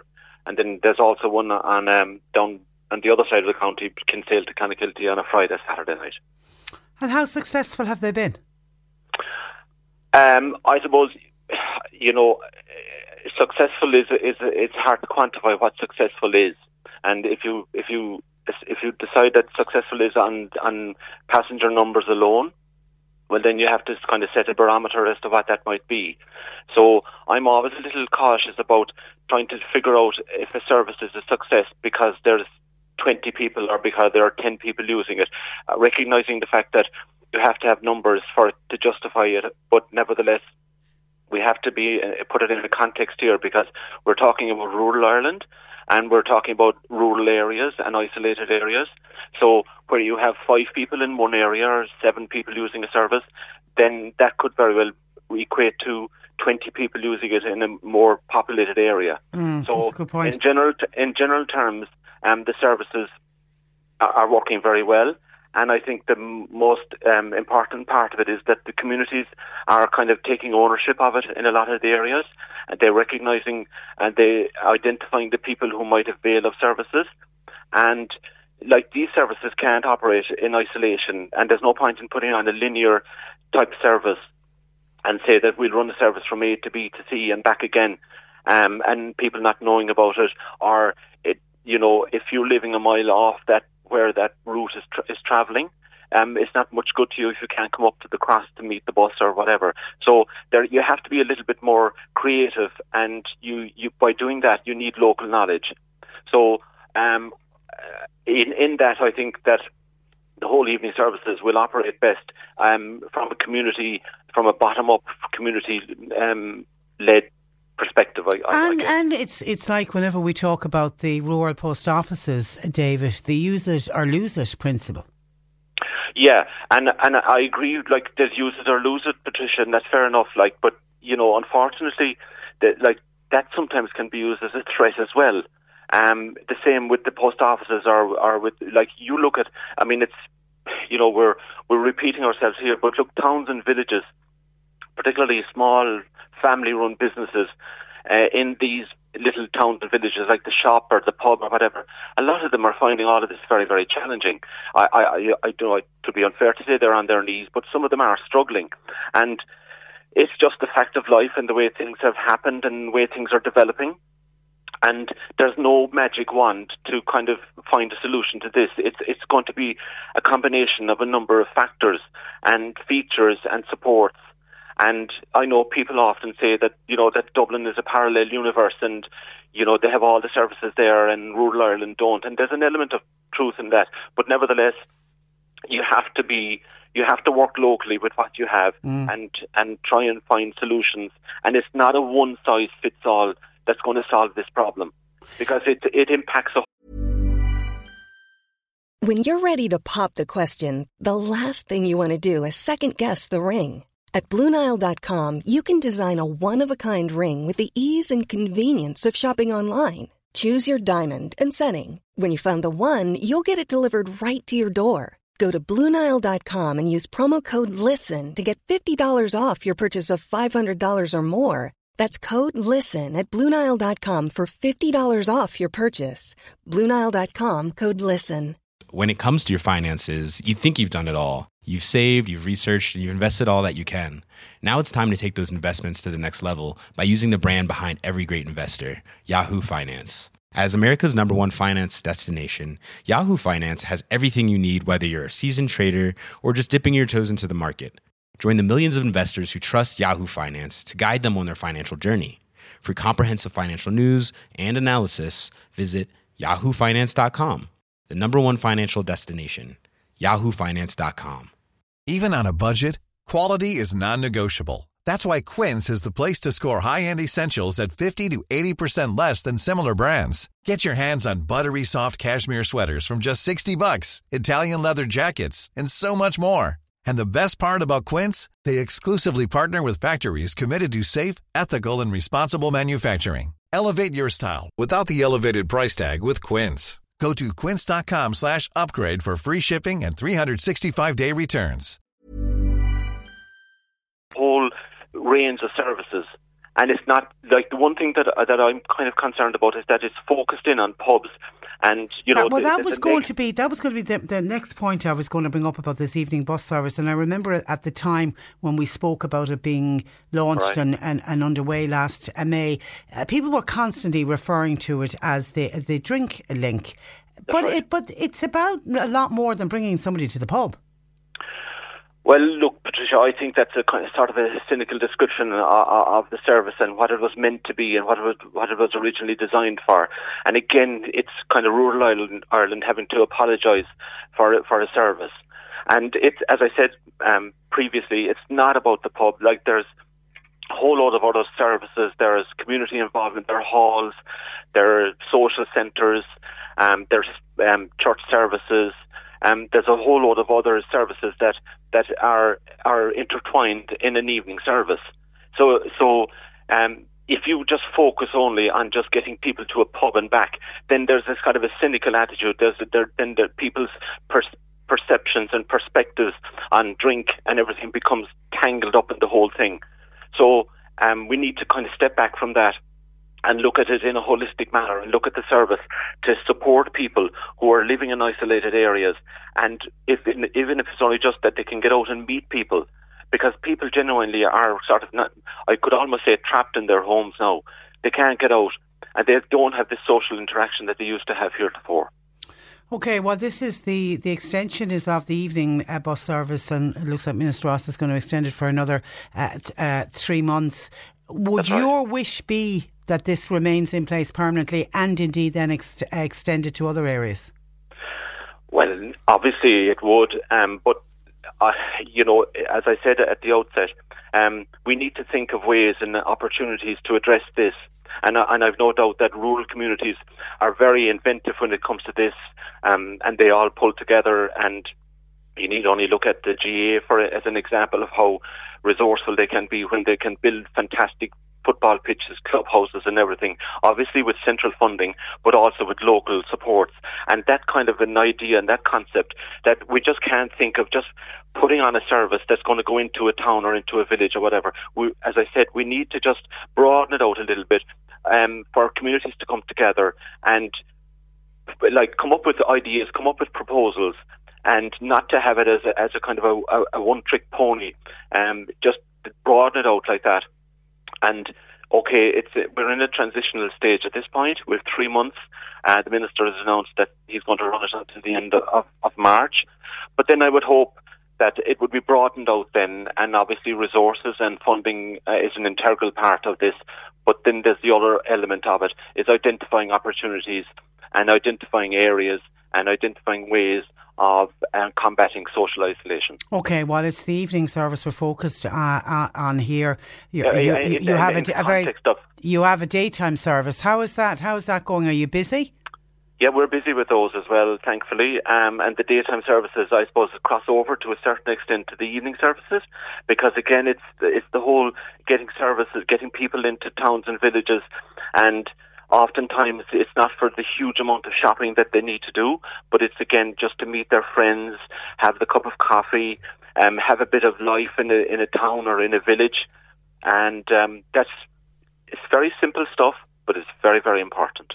Okay, and people can find out more about Local Link on your website, They locallinkcork.ie. can, or they can, they can phone either of the two offices. Patricia Bantry is um, 027 52727, or Fermoy is 5025, obviously, 51454, and we'd be delighted to work with uh, communities um, in any aspect of what we just spoke about. Okay, all right. It's a terrific service. Long may it continue, uh, David. And uh, thank you for joining us and talking to Thanks, us today. Patricia. No Good problem. morning to Thank you. That is uh, David O'Brien, and David is the manager of Local Link. Cork, uh, and actually, I was on their website yesterday in advance of, of David joining me. Um, impressive website, but all the timetables, all the different buses uh, that are running. So please, you know, be aware of that. And if you're living in any of the areas uh, that are serviced by the local link, please use it. And it's a great way, as David said, just to get out and about and meet meet other people as well, and meet other people that you live close to or are, or, or nearby. I mean, it, it certainly is going a long way towards combating uh, social isolation, and long, long may that continue.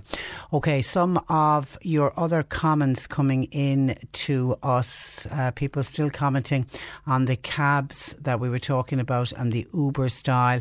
Um, it's funny, you know, we were talking with Dermot, who's a taxi driver, and obviously taxi drivers are going to be very much against this type of taxi service operating in this country. Others are just worried about the insurance aspect uh, of it. Daniel in Clonakilty says, how will insurance deal with this? Will people need business insurance to cover themselves? There will be an extra cost for the driver. Well, no, because if it operates the way Uber operates in different countries, you don't. You just have your own uh, normal car insurance, and then the Uber company takes out a special insurance for when the app is on.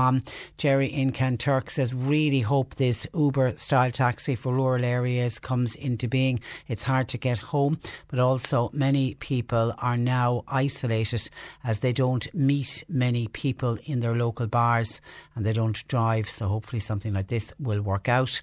Kay in Millstreet says, I think a taxi service that will bring people out to rural areas uh, and into towns uh, will make a difference, especially with the current driving laws. People are afraid to move late at night or evening time, are, are afraid to move late at night or in the evening time. And now people are afraid to move in the mornings uh, as well. Uh, Jenny said, I have used Uber taxis all over the world. It is a very, very efficient system. Also, what people need to remember with an Uber versus a taxi, uh, in sometimes it can be half the price of a taxi. So it's much cheaper than using taxi. So a lot of people uh, will be able to afford to get a taxi to and from an area if Uber is introduced. Good luck to Minister Jim Daly with this proposal, says Jenny. And on something completely different, Tony and Bandon was on to us quite early this morning. My apologies, Tony, I didn't get your text. He was stopped on McSweeney Quay in Bandon yesterday. Now, John Paul reckons it was between after two, between two and three yesterday afternoon. Tony contacted us. He said he was stopped for a full 15 minutes. Traffic was going nowhere. It was at a standstill. He said it was so bad, people were getting out of their cars and trying to look up the road to see what was going on. There were also delays on the main street in Bandon. Tony feels the works that are going on at the moment in Bandon that they need to do something to address the traffic situation without having people stuck in their cars and not moving for over 15 minutes. Is it just a case, though, because the flood relief works are going on? Talk to people in any other towns that have had flood relief works in the past, uh, Mallow, Fermoy, um, Ennis, Clonmel, any other town where these works are, have gone on. You just have to, as frustrating as it is, you just kind of have to suck it up and get used to the delay, d- delays. And Tony, honest to God, in a year or two, when everything's done and dusted and the works are complete and we we will be talking about flooding in Bandon as something in the past because please God it'll never happen again. You'll have forgotten about all of those delays. And I sense your frustration. And I know if you've got an appointment and you're sitting there and your clock is ticking by and you're sitting in your car and you're not moving, I can I can sense your frustration. It isn't easy, but it's just one of these things that works, unfortunately, or fortunately, some would say, have to go on. So you just have to get on uh, with it. Uh, and while we're, uh, I'm waiting, John Paul, to put through the, the next interview, let me look at some of your uh, texts uh, coming in. Uh, Christy says, Hi, Patricia. Shane Ross should spend a month in a rural area, six or seven miles away from a local village or a local town, and let's just see how he gets on. Since the majority of TDs are from rural Ireland, it's obvious that most of them don't give a damn about about what is happening in their area, but they still manage to get re elected. It appears the more that people are kicked by our politicians, the more they keep re electing them. When will the people say enough is enough? Uh, kind regards. That is uh, from uh, Christy. And Sheila says, Hi, Patricia. I know where, so, where, where friends of mine live. A taxi costs 30 euro each way if they want to go out for a few hours. That's 60 euro uh, return. And that's just to get out of the house for the few hours. That is very, very expensive uh, indeed. And that's where if Uber was introduced in this country, those prices would come down. Well, for the Uber taxi, uh, anyway, they, they certainly are much cheaper than a traditional taxi. Now, in April of this year, Spike Island will put on display a War of Independence exhibition. To help the exhibition, a call has gone out to the general public for any photographs, documentation, and artefacts associated with the Republican men who were held as prisoners on Spike Island. Joining me with more about the project is John Crotty, and John is the Spike Island General Manager. Good morning to you, John. Good morning, and how are you? I'm very well, and you're welcome to the programme. Now, the War of Independence, uh, we only mentioned it yesterday because it started 100 years ago yesterday, 21st of January 1919. So it's kind of appropriate we're talking about it this week. How many men were interred on Spike Island between then and the ending in, in 1921? Do you know there were 1,400 at any one time? That was the maximum number that were held, and there were over 2,000 over the course of the two years. So quite a large number of men who were simply lifted off the streets or were arrested and tried in kangaroo courts and sent to the island. Have you the names of the majority of the men? We do. We've actually got 95% completion so far on all the 1400 that would have been here. So it's uh, fantastic that we're so up to date, but we really are looking for additional information, background stories, even more, and a bit of info on the remaining as well. What was life like for those prisoners? You know, it was considered uh, something of an independence camp, really, for want of a better way of putting it. They weren't particularly mistreated in that they weren't being kept locked up in cells for ridiculously long hours at a day, and there was an element of security on the island, of course, being an island. So they weren't, you know, chained to the wall or anything like that as they would have been a hundred years previous. But having said that, you know, there a lot of them had simply been walking down the street, were lifted, arrested, and taken to the island without any trial. So there would have been a lot of anger and a lot of resentment on the place at the time against the treatment and the incarceration. And were the majority or many of them from Cork City and County? Certainly there were, but we've got records from almost all 32 counties. Oh. Uh, Spike Island was the largest holding centre in the country at the time. Uh, again, it was, uh, it was the third time the island had been used as a prison, and it was a bit of a sequence that any time there was issues on the mainland and they needed to requisition a prison, that Spike Island was used. So you'd absolutely find individuals and family names from all over the Ireland at that stage. And it's it's interesting when you say some of these men were just literally lifted off the street. There was you know no trial, or if there was a trial, it was a kangaroo court. Would they, would their families have been notified that they've been taken to Spike? Not in the slightest. Uh, regularly, it was a case of they'd have to put a request out to the local constabulary to ask if this individual or somebody by this name had been transported to Spike. So it could have been a couple of days later, and no doubt there were individuals wondering what had happened to their loved ones at the time. Well, completely different uh, era and a, a very d- a different time, and yet only 100, 100 years ago. Did some die on Spike? They did, I'm afraid. I mean, there were a few died of, uh, quite often it was sickness and illness. Uh, the island can be a harsh place in winter, and of course the cells certainly wouldn't have been luxurious, and overcrowding would have been uh, a problem of the time. Uh, there were one or two actually killed as well by prison guards in what are considered, uh, shall we say, suspicious circumstances. They were accused of escaping, but it's believed it may have been in reprisal for attacks that had taken place uh, on other parts of the mainland the days before. So, anyone who has any information, photographs, artefacts of a family member, I'm, I'm assuming it would be, who they believe were incarcerated on Spike, that's who you want to hear from. Absolutely, that would be a great priority for us because the exhibition it's focusing on the whole history of the War of Independence. You know, the causes, what happened during, and of course what happened to those men on Spike Island. So we'd love to give those personal stories if anybody has info. But even anything related to the War of Independence is of interest to us. Any individuals, certainly from the Cork area, we'd love to hear the stories. And you're going to have a genealogy room? We are indeed, that's the plan. So anybody who comes to the island will be able to search for family members by name. Uh, we're going to make all that information readily available. So the, the sentence, uh, the date of their trial, how long they were on spike. Uh, we actually have autograph books and several memorabilia from prisoners and prisoner art that was made here. So I think some lucky people are going to be really, really delighted with what they discover. And when do you reopen for visitors this year? We're actually reopening on Saturday week. Uh, Saturday, the 1st of February, it'll be the first year we'll be open for weekends and half terms uh, from February on, and we go seven days and May until September. Okay, and any other anything else new for the 2019 season? We do indeed. We've got a Ring of Spike walking trail, which is actually opening up on February the 2nd. We're just installing the uh, the signs and the way waypost today. And we've also got a Shivs and Shanks exhibition. So actually a What's collection that? of a Shivs and Shanks exhibition of all things. A little bit gruesome, you might think, but uh, we'll be showing some of the prisoner weapons that were found on the island during the 1980s and 90s. Oh, okay. That's well worth a visit. I can tell you that. I was out there last year. Uh, last year, I think it was March, April. Terrific day out. I mean, it it really is proving to be very popular, not just for overseas visitors, but very popular for local tourists.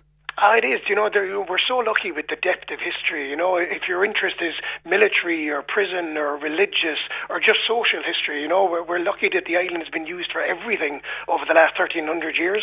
So we find somebody finds something they can connect with and take away with them. Yeah, I'm not being sexist now when I say this, but we had a, I had a group of little boys uh, went with me the day we went out to the island. And my God, the fascination for boys with Spike Island and the guns and everything. It's just, it was terrific to watch, I have to say, to see it through the eyes of, of Smallies.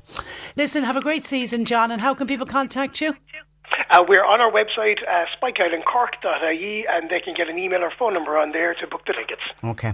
All right. Uh, thank you for that, uh, John, and good luck with the exhibition. Thank you. Thanks uh, for joining us. And if anybody has anything at all that they would like to put into that exhibition, photographs, documentation, artefacts, anything associated with it, perhaps a family member who you believe was. Um, on Spike Island during the War of uh, Independence a hundred years ago, then please make contact uh, as well. Lots of uh, texts coming in, and I'll catch up with a lot of those after news at 12. But just a couple of different issues getting raised on the programme via text message. And here's a good one. Uh, as an aside issue from discussions this morning, I was just thinking of the farming community and the rules and regulations they have to endure. The weather has started to get very wintry with cold conditions deteriorating, especially in poor quality land.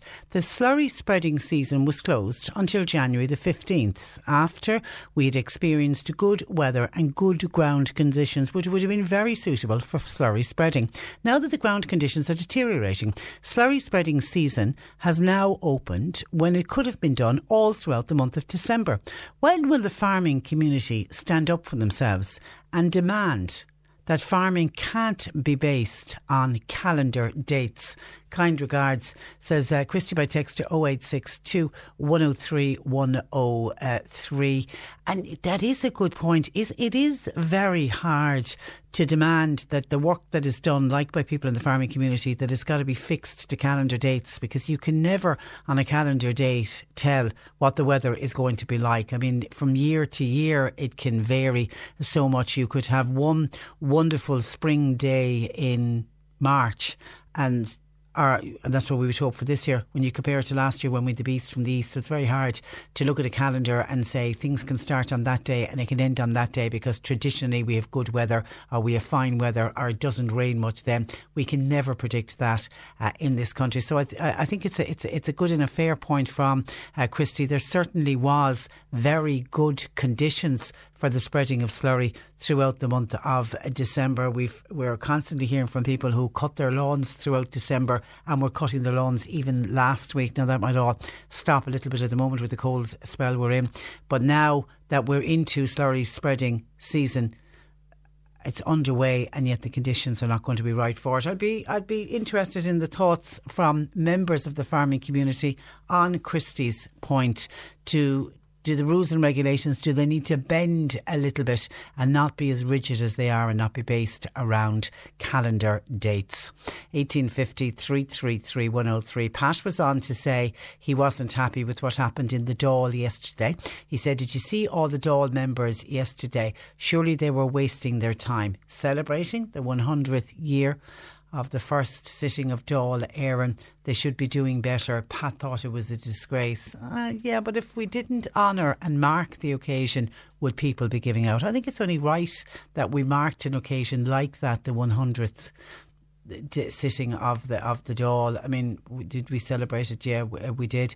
I mean, and all for the for the Dáil and the Senate, weren't they? Everybody was together for it. It was very dignified. Uh, the bit I didn't see a lot of it now, but the bit I did see of it was very was very dignified because I thought it was in stark contrast to what was going on across the water with Theresa May and what's happening in Westminster and the lack of disrespect shown. Now, I know I, before somebody jumps in and says, oh, "Come on, now, Patricia," would you look at our own Dáil? Sometimes they can be they can be cat fights uh, go on. But I just thought yesterday it was very dignified what we did to commemorate the hundred years compared to what was going on in Westminster. And yes, we do have fights in the Dáil here, but I don't think they ever get, they don't seem to get as nasty or as personal as they do, the way they do in uh, Westminster. 1850 333 103. We're going to take a break. We have news at 12 midday on the way.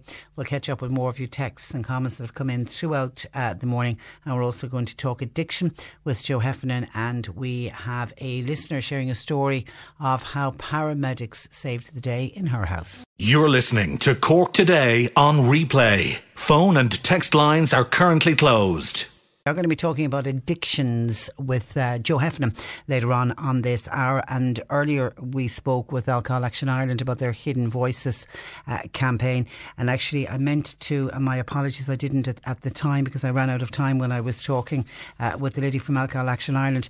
I meant to acknowledge somebody who sent in a huge amount of information yesterday when they were aware that we were doing this interview today. And it's information about Al Anon. And Al Anon work with people people who are living with somebody who is addicted to uh, alcohol. And there is a Dublin helpline number. It operates seven days a week from 10 a.m. to 10 p.m. and it's answered by members from all over the country, even though it is a Dublin number. It's 01 8732699. If there's anybody listening who, as we speak, living with somebody who is battling with alcohol addiction and you need help, give Al Anon a call. They're a wonderful organisation. 018732699. And there's an open Al Anon information meeting in the Dominican Centre on Pope's Quay in Cork on the first Wednesday of every month. It's right across from the Opera House and it's at half past eight on the first Wednesday of every month. Open meeting if you just want to uh, go along. And I know the this lady who dropped in the information to us is saying that there's also uh, there's talks of, or they're hoping to set up a Mallow Al Anon. They're putting together open information meetings, which they're going to run in February um, and our March. And she's promised to send me information that we will be able to let people know uh, about. But in the me- in the meantime, the first Wednesday of every month, the Dominion the, the the Dominican Centre on Pope's Quay in Cork. But that number, if you want to call them, 01 8732699. That is Al Anon. Mary in North Cork is reacting to the piece on the news about the new developments that are going on in Mallow. And I think we're hoping to get uh, to it tomorrow on the programme. We just didn't get to it uh, today.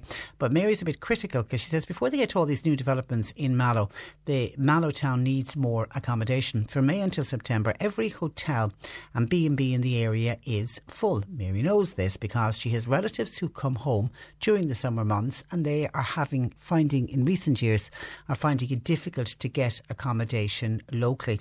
Mary is also against the proposal to put the playground in Mallow to move it from its current location on the Park Road in Mallow, which is next to Tesco, and instead put it into Mallow Castle.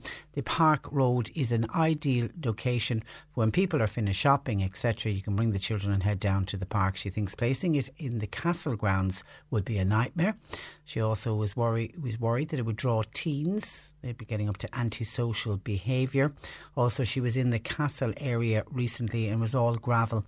It's not easy if you're trying to push a buggy around that area. Well, maybe that's something they're going to look at. Well, I suppose, we'll, as I say, we'll try and find out more about this proposal tomorrow. I take it they're trying to develop the castle area and just, you know, by putting a playground in there would be great. It would encourage more families to go and use it. Maybe that issue with the gravel, with buggies, would have to be looked at as well. And I don't know if it's a case of putting a new play park into the castle and then it's, it's, and are they saying that they would close the one on the park road? Could it not be a case that they could allow both? You could have the one on the park road and have another one inside in the castle as I say. Uh, Mary stick with us and tune our way tomorrow because we're hoping to talk more about it tomorrow on the programme.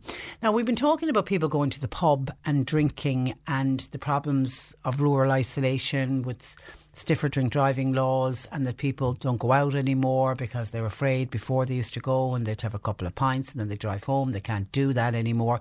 And whenever that issue gets mentioned, we always hear people say, well, why don't you go to the pub? or the club and not drink alcohol? Why do we always have to assume that everything we do, every time we go out, that it has to involve uh, drink? Well, Tony's picking up on that because Tony who says he used to be, he had an addiction problem when it came to alcohol. He was an alcoholic, but thankfully he's off the drink and he's off it for many, many uh, years. But he says that when he first went off the drink and when he used to continue socialising and going into bars and clubs and whatever, he'd order either a glass of water or he'd have some kind of a mineral, a glass of orange, whatever it was. And he says as soon as he'd be sitting there drinking the mineral or the glass of water, he noticed that people would kind of start moving away from him. Nobody really wanted to talk to our Tony when he was sitting there with a glass of orange in, in his hand. So he decided one day he'd switch it up and he'd get a glass of non alcoholic beer. He said, lo and behold, as soon as he was sitting in the bar drinking the beer, lots of people came and were talking to uh, him. So he has suggested that if people still want the atmosphere of the pub, but they don't want to drink and drive, or they're fearful of being over the limit the next day, he has suggested why not have why not have non-alcoholic beer because you'll be able to drive home afterwards with no worries at all. People still thinking, still think you're drinking, and you'll be able to have all the atmosphere of the pub. And by all accounts, haven't had a non-alcoholic beer. I remember tasting one many, many years ago and I didn't like it when they first came out.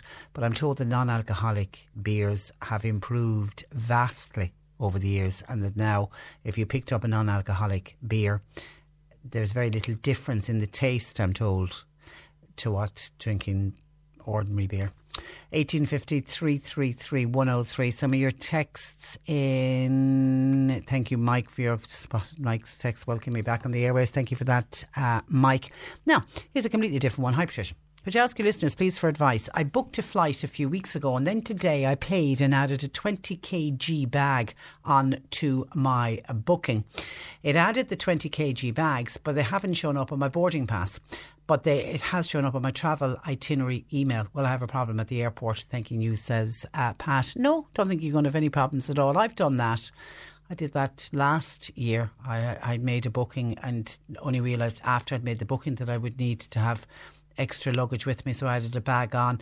And if my memory serves me right, it just didn't show up on the boarding pass either. I think because it wasn't on the initial booking. But then I'm kind of thinking, with generally speaking, on your boarding pass, if you have checked in bags, Is it on your boarding pass as well? I don't know. But anyway, when you get to the airport, no, once it's on your travel itinerary and you've paid for it, your bag gets checked in and then you take your boarding pass and you head through the gates and off you go. So, no, you shouldn't have any problem at all. But if you're worried in any way, just give the airline a call if you want to double check. But my certainly my reading on it would be no, you won't have any problems. If anybody else wants to add advice there, please do. 1850 333 103. A West Cork listener says, Hi Patricia, hope this email finds you well. It does indeed. I wonder could you do a section on your programme on jobs path? As people who are unemployed have no say over what I feel says this West Cork listener, is an unhelpful scheme. All they do is give you welcomed grief. Unemployed people have no say over what is, I feel, a useless scheme. This is my second time on it. Thanking you from a West Cork listener. So, how do other people? I don't. I have to. I'll put my hands up now and say I know little or nothing about Jobs Path. So I'll see if this afternoon if I can do a bit of research uh, on it for this West Cork listener. But let's throw it out there because it's always good to get other people's views. Because sometimes you might have somebody who just doesn't particularly like whatever it is, the scheme. In this case, it's a. It's. I take it it's a back to work kind of a job scheme. In fact, it's called Jobs uh, Path, and it could be just that this person is unlucky that they've had what isn't a very satisfactory time on this particular programme. But maybe others find it absolutely fantastic and they think jobs bridges the bee's knees and the cat's pyjamas and maybe it's led on to full time unemployment. Who knows? So let us put it out there over the airways and see if anybody has a view. Jobs path. Uh, would you be agreeing with this listener that it's an unhelpful scheme? Useless? This listener's gone so far as to call it. I think it's a really good, really good productive scheme. Jobs Path is what it is called, if you can help us with that. We've been talking about car insurance. Well, car insurance with relation to taxi companies, but that then led to people talking about the high cost of car insurance. Martin in Fermoy says, What a laugh, Patricia. Car insurance is banjaxed. This country is banjaxed. The government is banjaxed. The whole of rural Ireland is banjaxed. What a laugh. Bring back the pound says Martin in Fermoy. You saying you want us to have our own Brexit, get out of, of Europe completely. On the taxis, perhaps the National Transport should issue new Hackney and taxi licenses for people to get into the industry, says a texter. And someone else says a message to Jim Daly. Would it not be better for Jim Daly to sort the ambulance drivers' rota out and let the Minister for Transport look after taxis. And some of your texts coming into the programme, some of your WhatsApps on this Uber style taxi for rural area. This is only for the pubs. It'll finish taxis in rural Ireland, says a texter, if this is introduced. While Michael in Castletownbere says, Patricia, this might be a wake up call for the taxi folk. Jim Daly's idea is working, i.e., Uber, is working worldwide. Why not have it work here in Ireland? Why do we get up in arms over any kind of change? Thanking you, says uh, Michael. And can I just explain, because I can see a number of calls and texts coming in with everybody talking about Uber and people saying, oh, should the cost of the insurance will go through the roof and all of that. How, if they bring in Uber and an Uber style for rural areas, how Uber works in other countries is that the company Uber, they're the ones who take out the insurance on the car. The person driving the car has their own insurance for when they're driving the car themselves. And then the Uber policy only clicks in when the Uber driver switches on the app, when they get into the car to decide I'm going to work three hours tonight or I'm going to do two hours, you know, in the morning, they get into the car, they switch on the app, which then tells the Uber base that whoever it is, me, Trisha, for example, she's available for work now uh, this morning. So then the app goes on on my phone and, and, in my car, and then they'll send me along my merry way. And if a call comes in, I'll, I'll get sent off, uh, and that's how it works. And at that moment in time, then the Uber insurance takes over, and then the minute this is if I'm the Uber driver, the minute I stop driving, switch off the app, go home, and then if I'm out in the car in the afternoon and I want to go to local supermarket or the greengrocers to get my veg, then I I'm on my own insurance, I'm off the Uber. That's how it works. So it, the driver doesn't end up taking out a different insurance uh, policy, uh, and hence the reason why it has worked so well in other uh, countries. Okay, if an Uber taxi says, Audrey, if Uber taxi comes here, they should be licensed and have proper insurance like all taxis then they would be all singing off the same hymn sheet, says Audrey. Well, again, that's the argument I'm making. It works in other countries where you've got Uber and taxi companies working side by side, and they seem to run very well together. I don't know again, I, would have to do some research on it, but I, have never heard of taxis going out of business in other countries because Uber has come in. Now, maybe that's because they run in countries where there's a bigger population base, and maybe that's one of the reasons why we'll never get Uber in this country. We simply don't have enough people in order for it to run parallel with the taxi company because there's no way Uber would be introduced in this country if it's going to be the death nail of taxi uh, companies, that's for sure. Okay, what else is coming in? I want to thank Mary in Newmarket, says this texter, for giving the washing machine to me and my children. They needed it so badly. And thank you to everybody at C103 for helping out on that particular case when somebody was looking for a washing machine and Mary in Newmarket jumped in. Well done to uh, Mary in Newmarket. We talk, we spoke about breathalyzers earlier on.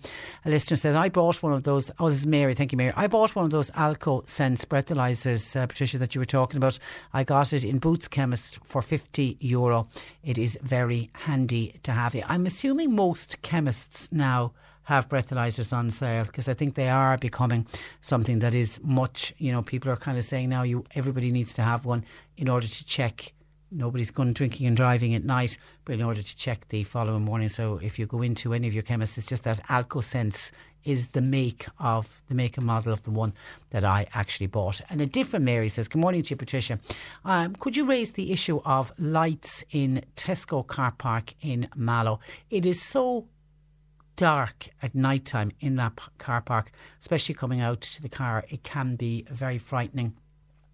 Actually, I know before Christmas I, I normally wouldn't be shopping at night or in the, in the evening time. I'd have, I'd have, you know, once the I've normally everything done, all my business done during the day. But there was an occasion where I ended up going to the Tesco to to Tesco before Christmas, before I went away. And you know that last minute panic when you, oh God, I suddenly realised I'd forgotten something I need, needed to bring with me. And I drove over to Tesco, and actually I couldn't get over how dark that car park was. That's a private car park, though, owned by Tesco. That isn't a council car park. So, in order to, you'd have to put a complaint in to Tesco in Mallow or send it on to head office to say, would you do something about brightening up your car park? Because it is a private car park. But I would agree with you. I certainly would agree with you, Mary. It is a particularly dark, dark uh, car park. John Paul is taking your calls 1850 333 103. You can text or WhatsApp 0862 103 103. The C103 Cork Diary.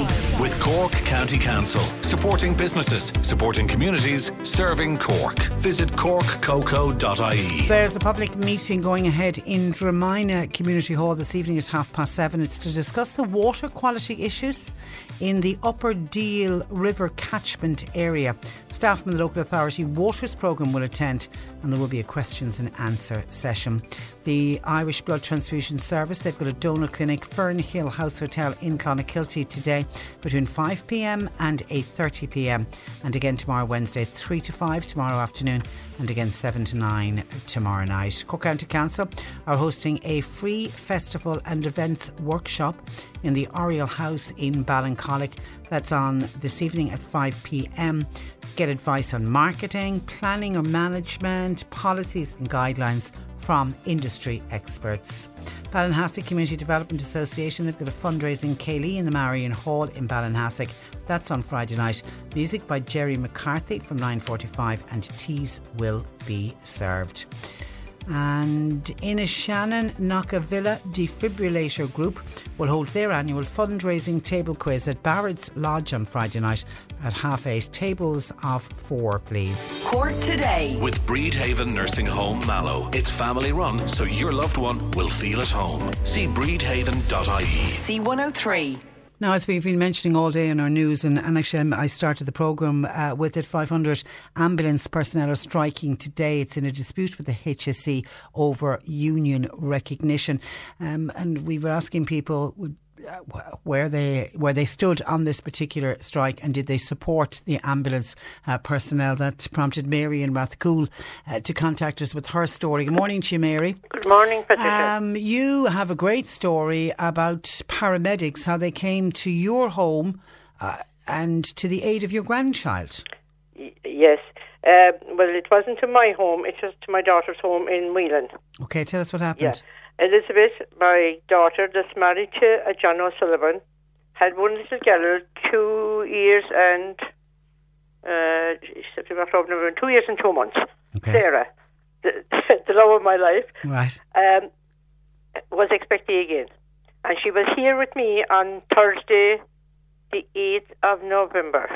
She went to the clinic and she was four days overdue. And she came home and she was told if nothing had happened by Windsor the following week, she was to go to Cork bag and baggage. Okay. Went home and uh, I never heard of it until 3 o'clock in the morning. I got a phone call. No, it was half three nearly. Audrey was the first one that got a phone call at three. She's the mother of the two special needs boys. I Yeah. have been talking about them before, and they have a little sister who's 13 months, and she's a walking, talking dolly. So that proves that miracles do happen. Okay. But anyway, she went to Elizabeth. Audrey and Elizabeth are married to two brothers, Dennis and John. And they're across the road from one another. So Audrey ran in, and she, Audrey thought she was going to be minding Sarah, and John was after putting the bags into the boot of the car, and they were striking for MCUH. But Audrey rang me, and it was about probably 20 past, 25 past 3, and she said to me, Mom, I think Elizabeth's pains are quite close. And she said they're about three minutes apart. So I said, ring an ambulance. And how far is Meelin to the maternity hospital? About an hour and a half. Oh, God, Okay, all right. Yeah. So they rang the ambulance, and I said she can go on the ambulance, and I'll get over to you in about a half an hour. I'll stay with Sarah, and you get back into your own house to Dennis, the two special needs boys, and little Sa- little Siobhan. So that was fine. She rang the ambulance. I sat into the car. I called Anne Marie, which is my baby here, who's getting married in October, and I said we must go to Meelin fast. So we made it in 20 minutes. She's 17 miles away. I won't say if Okay. I, I won't say what speed we were going at, but we get, we made it in 20 minutes. Okay. And as I went up the road to Elizabeth's house, all the lights were on, and I could see there was a truck or something in front of the her house, and I never stopped crying. From once I left here until I got there. You were so worried about her. I was, of course. Ah, yeah. You know the two boys we have. Yeah, and as, as And any mother I- would be. I said to Anne Marie, I said, thank God, I think that's the ambulance. You could only see the outline of it. Yeah. We drove in and we threw the car, got God only knows where, and we ran in and I met a man in the hallway. He was going the opposite direction to the front door. And I got down to the room and my daughter uh, Audrey was holding Elizabeth's hand. She got up and she said, Mom, take over. And I saw the baby's head crowning. Oh my God. So there was a man called Shane.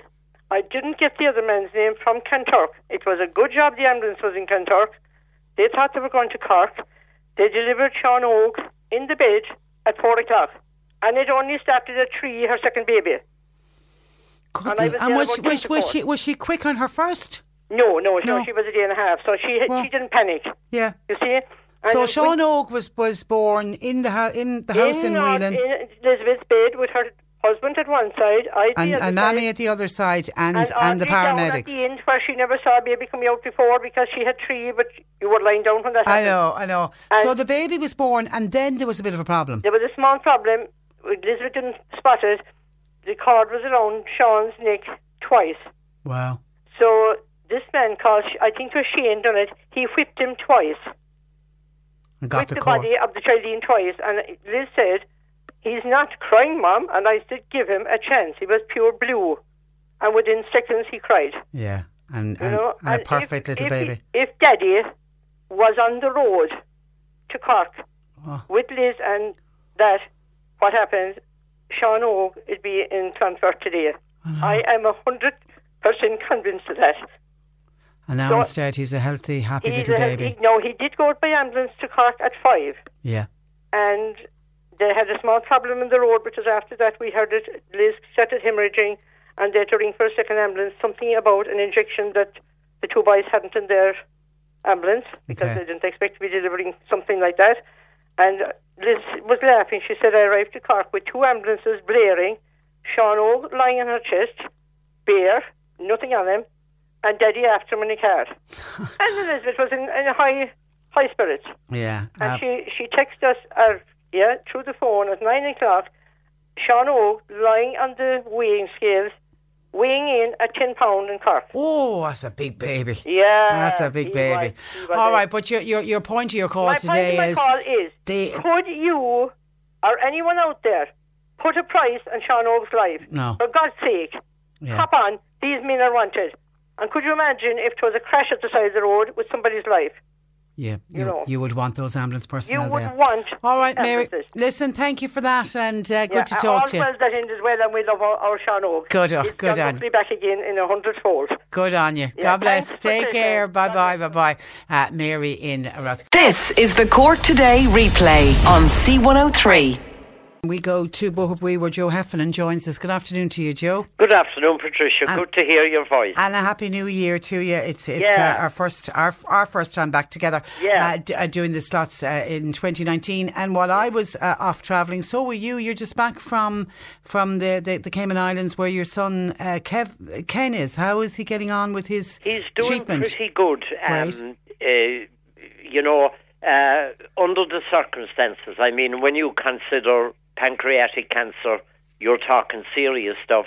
But um, he's back at work uh, on the chemo, uh, fortnight on, fortnight off.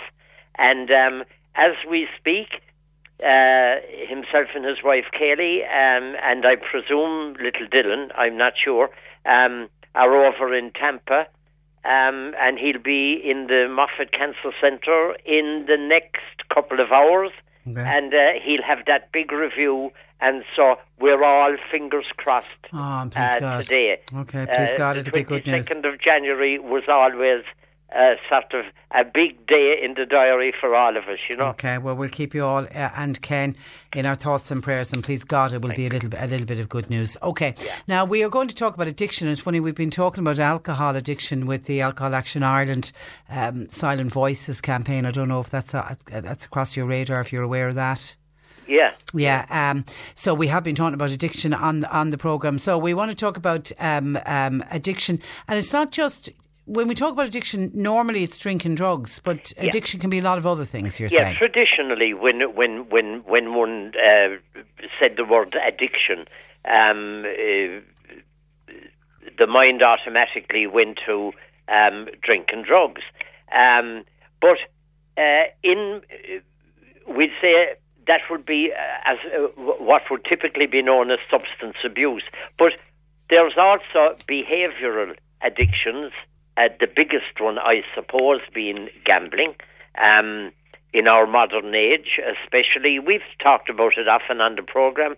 You know, especially with the online um, uh, facilities, if one could call it that, are there.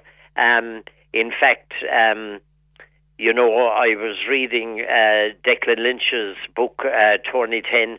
Uh, happily now, Tony is in recovery and is doing well. Um, I would have been in touch with both of them. And um, you you just uh, you'd you'd say like, how can this be happening? Um, uh, that a person wouldn't say, hold on now, hold on, this is completely out of hand. But uh, I think it kind of gets to a sort of trance uh, state. Um, and uh, I think one becomes detached entirely at times from reality, where the, the self doesn't matter. Um, what matters is the high. So that, like, um, we'll say the alcoholic experiences his buzz, his mood change um, in the pub, and having the drinks, which would probably euphemistically be called having a few pints. I don't know how often I would have heard that term. I just have a few pints, Yeah. even though that it would be many pints and maybe many shots to go with it. But um, the food addict will experience a mood change, binging. Um, the addictive gambler experiences the mood change, placing bets on the football. Um, with with a lot of people who are into the gambling, um, the match doesn't really matter. Uh, maybe wouldn't bother watching the match. Um, uh, I'm looking forward now to Arsenal and Man United on Friday night in the FA Cup. But um, with many a person, then, if you didn't have a bet on it, even that was part of the ads for the thing, it matters more when you have money on it. I suppose it does too. But um, you know, that's where the buzz comes with the the the gambler. I, I wondered, you know, that a lot of people wouldn't uh, often hear about or or, or, or uh, that would come up in conversations. Um, would be say shoplifting. Um, uh, the word kleptomania uh, was often used. Um, where a person And just an, gets a buzz. and that is an addiction. It is an addiction. Um, a person could have 500 euro in the purse or in the back pocket and would steal a thing worth one euro 75. Um, it's uh, it's the, the thrill or the uh, the buzz of uh, of of doing it. I suppose the risk involved um, is the is the sort of uh, where the buzz comes from. I mean the the bottom line is that um, you know the endorphins in the brain are the the pleasure um, uh, chemicals uh, are aroused, and um, that's pleasurable. And what's pleasurable is attractive, and with some people that can be held very much in uh, in order, we'll call it, um, at a reasonable level. Um, and with other people, uh, the addictive personality, it just gets out of hand and um, and and and becomes. I, I suppose nearly a definition of addiction would be that if you continue to use a substance or indulge in a behaviour which which adversely affects your life, but you keep on doing it, um, you know you're you're not in a good place. I mean, we've heard recently, haven't we, so much about sex addiction. Um, no, a, a lot of people kind of um, roll an eye and, and say, uh, this is just um, It's made up. made up, kind Yeah. of like that. Uh, you know, somebody is um, uh, acting out inappropriately, and um, uh, then it's um, it's an addiction. But I think it has been proven um, whether indulging in cruising the red light district or pornography, b- b- pornographic material, um, which now again is so readily available online. Well, I think that's the danger, isn't it? Particularly for younger people uh, when they've got access to the internet. It's leading to all kinds of problems that maybe we wouldn't have seen so much in previous generations because they didn't have access to it. Absolutely, and I mean, you'd hear horror stories about young people, um, you know, browsing the web and um, innocently, and uh, you get pop-ups, and you get, um, uh, in other words, like um, kids can get into um, places where they didn't intend to go, and um, uh, thereby can start um, uh, something which becomes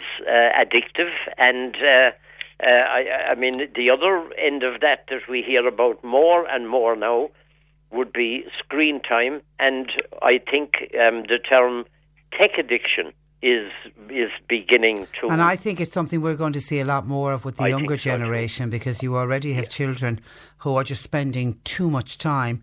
And, and we've heard from parents when they try to stop their children, you know, tell them to get off the tablet, tell them to get off the computer, whatever it is, the child can actually get very aggressive. yeah. And Yeah. it's, it's, it certainly is leading to addictions. It and and it's amazing, you know. Um, little Dylan now, that'd be Ken and Kaylee's little boy. He's two years and five months, but he absolutely loves to. Now he's not allowed all the time. I mean, things are under control that way.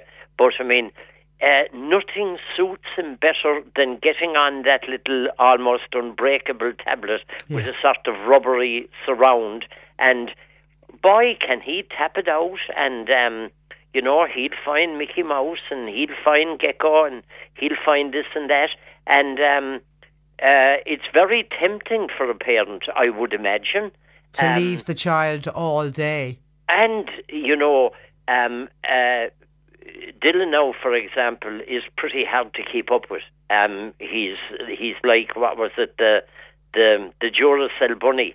Um, I, I mean, the energy levels are huge. It's very tempting to say, give him the tablet or the um, the smartphone or whatever, Yeah. and we have peace and Ah. everything is grand. That's very very tempting. Uh, well, I. I was in a, a similar household in Australia with a toddler just about a year older now than, than Dylan. He'd, he'd be um, three and a half. And the same again, they're very strict on, he's not allowed TV. They're very strict about the, the amount of time he is allowed to watch little DVDs or whatever. He would sit all day if if you left if if you left him, and it is very tempting for parents, and I can understand parents who are under pressure allowing their child to do it.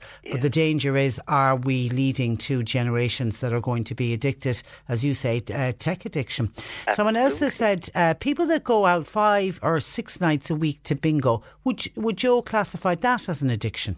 Well, you see, if a person now had a gambling addiction and if they went to, hopefully now, those who are on the right track, who would go to, we'll say, GA, that would be Gamblers Anonymous.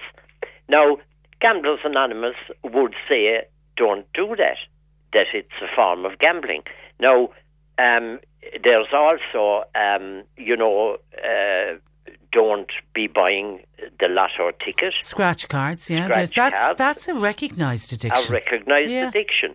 You know, I mean, I'm off the booze now myself, um, with about something in the region of 45 years. Well done.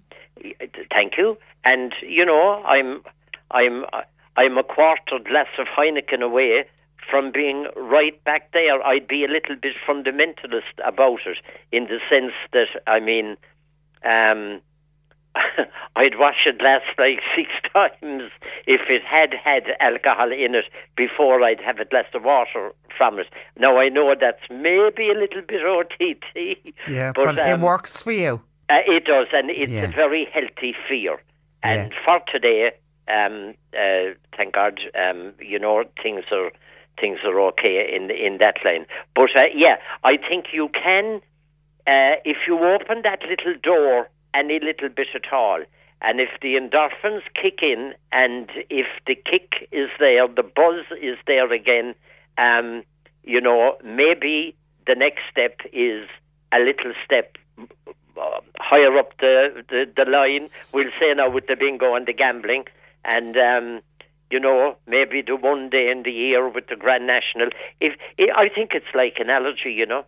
Um, I, I often think to myself that one person can eat a packet of peanuts, they're grand and they're very tasty.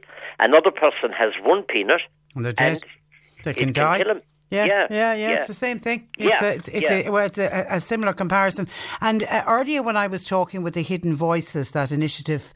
Uh, by Alcohol Action Ireland, um, a, a mother contacted us whose children are living in a house with a parent, thankfully in recovery, but she was talking about the, the effect it's had on one of the children. But she was talking about the partner, the parent, having dual addiction of gambling and alcohol, which she says in her message to us very common, but never spoken about.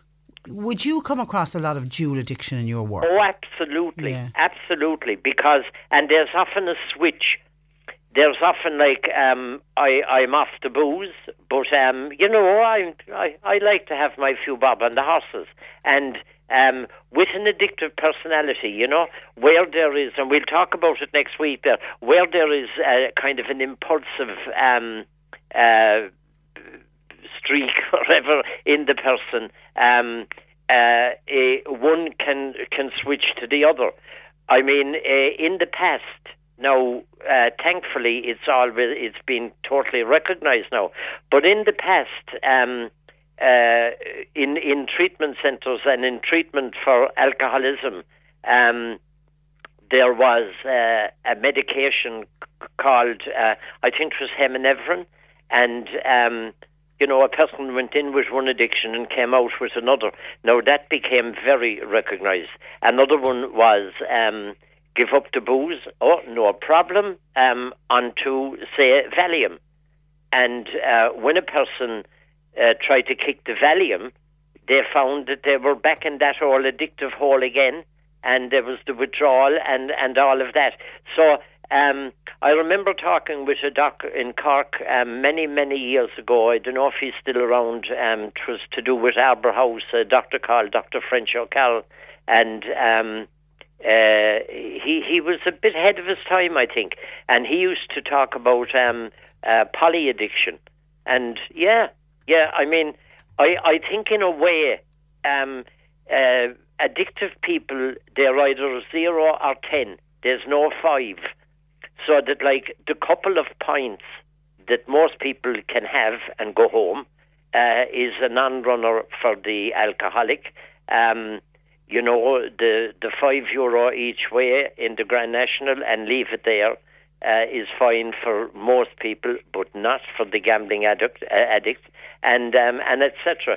So yeah, the, I think there's a kind of a personality mm. which is, um, you know. Uh, predisposes one to, to getting into addiction. Yeah, and as I say, we are going to talk more about that uh, next week. And I know when I mentioned Alcohol Action Ireland uh, were coming on the programme, uh, somebody made contact with us from Al Anon. Oh, uh, yeah. and talking about the great work of Al Anon. And, yeah. and I mean, you would sing the praises of Al Anon. Oh, absolutely. And I love the slogan you can see what the drinking is doing to the other person, but can you see what it's doing to you? And sometimes, if I suggested to a person that I was talking with about Al Anon, they'd say, but, but why should I be going to a meeting? I mean, I'm not the one doing the drinking. But you see, it's the effect that the drinkers. Um, uh, drinking is uh, the effect it's having on the person. And you have codependence and um, uh, a lot of misery um, and a lot of unhappiness going with that. So, oh yeah, I'd be I'd be a big fan of Al-Anon. Okay, and actually, I've just done a quick Google search because when you mentioned uh, Dr. French O'Carroll, I was thinking, God, why does that name uh, ring a bell? Um, and of course, he he was um, he was a TD at one stage as well. He was with, but yeah, he was um, a pioneer in the field of addiction care, and he established an outpatient centre at Arbour House uh, in Cork. Right. he passed away in two thousand and seven. Ah, I didn't know that. Yeah, and may he rest yeah. in peace. Yeah, but Yeah. he he did he did he was a good wonderful work. Yeah, Yeah. Uh, he also helped establish a residential program for young adult heroin addicts in Cuan Mhuire in Athy, and published a book on addiction in 1995. And that would be with Sister Consilia Sister, the Sister one- Agnes. yeah, the wonderful Sister Consilia. Yeah, and we also have um, the local Cuan Mhuire, you could call it pretty local, in um, Bruree, Yeah. just down beyond Charlton. Doing amazing work for people in addiction. let's be honest. Absolutely amazing. Okay, we leave it there. Listen, uh, Joe, in your you, Ken, whole family in our thoughts and prayers for this afternoon, uh, and hopefully good news coming winging, uh, winging its way from Tampa. Uh, look after yourself, and we'll chat to you next week. Thank you, Patricia. All right, God bless. Bye God bye. bless. Joe Heffernan, 029 766 17. And thank you to somebody who, Christy says, Patricia, just to let people know, two scam calls regarding my phone line in the past hour. I answered one, hung up on the other. They look like a local call without the area code. They are a five figure number. Be careful, please. A number of those calls doing the round, and John Paul tells me traffic is very heavy again this lunchtime in Bandon town. We had some complaints about that earlier on this morning, but heavy again, particularly around the Glassland Road and North Main Street. Uh, patience is what is needed in Bandon, and as we said earlier, the other way is to try and avoid, if at all possible. But if you have to go anywhere near Bandon, prepare for uh, delays while the flood works are underway. That's where I leave you for today. My thanks to John Paul McNamara for producing. Nick Richards is with you for the afternoon, and we are back with you uh, tomorrow morning at uh, 10 o'clock. And remind you when we're off air, you can always contact the programme. You can email Patricia at c103.ie. Until tomorrow at 10. Cork today. With Bridhaven Nursing Home Mallow. It's family run, so your loved one will feel at home. See bridhaven.ie. C103. Connect with C103 on Twitter. Find all the latest news and sport and stay in touch with what's happening across Cork. Search for our Twitter handle at C103 Cork. Hi, I'm Daniel, founder of Pretty Litter. Did you know cats tend to hide symptoms of sickness and pain? I learned this the hard way after losing my cat, Gingy. So I created Pretty Litter, a health monitoring litter that helps detect early signs of illness by changing colors, saving you money and potentially your cat's life. Pretty Litter is veterinarian developed, and it's the easiest way to keep tabs on your fur baby's health right at home. Go to prettylitter.com and use code ACAST for 20% off your first order and a free cat toy. Terms and conditions apply. See site for details. When it comes to your finances, you think you've done it all. You've saved, you've researched, and you've invested all that you can. Now it's time to take those investments to the next level by using the brand behind every great investor, Yahoo Finance. As America's number one finance destination, Yahoo Finance has everything you need, whether you're a seasoned trader or just dipping your toes into the market. Join the millions of investors who trust Yahoo Finance to guide them on their financial journey.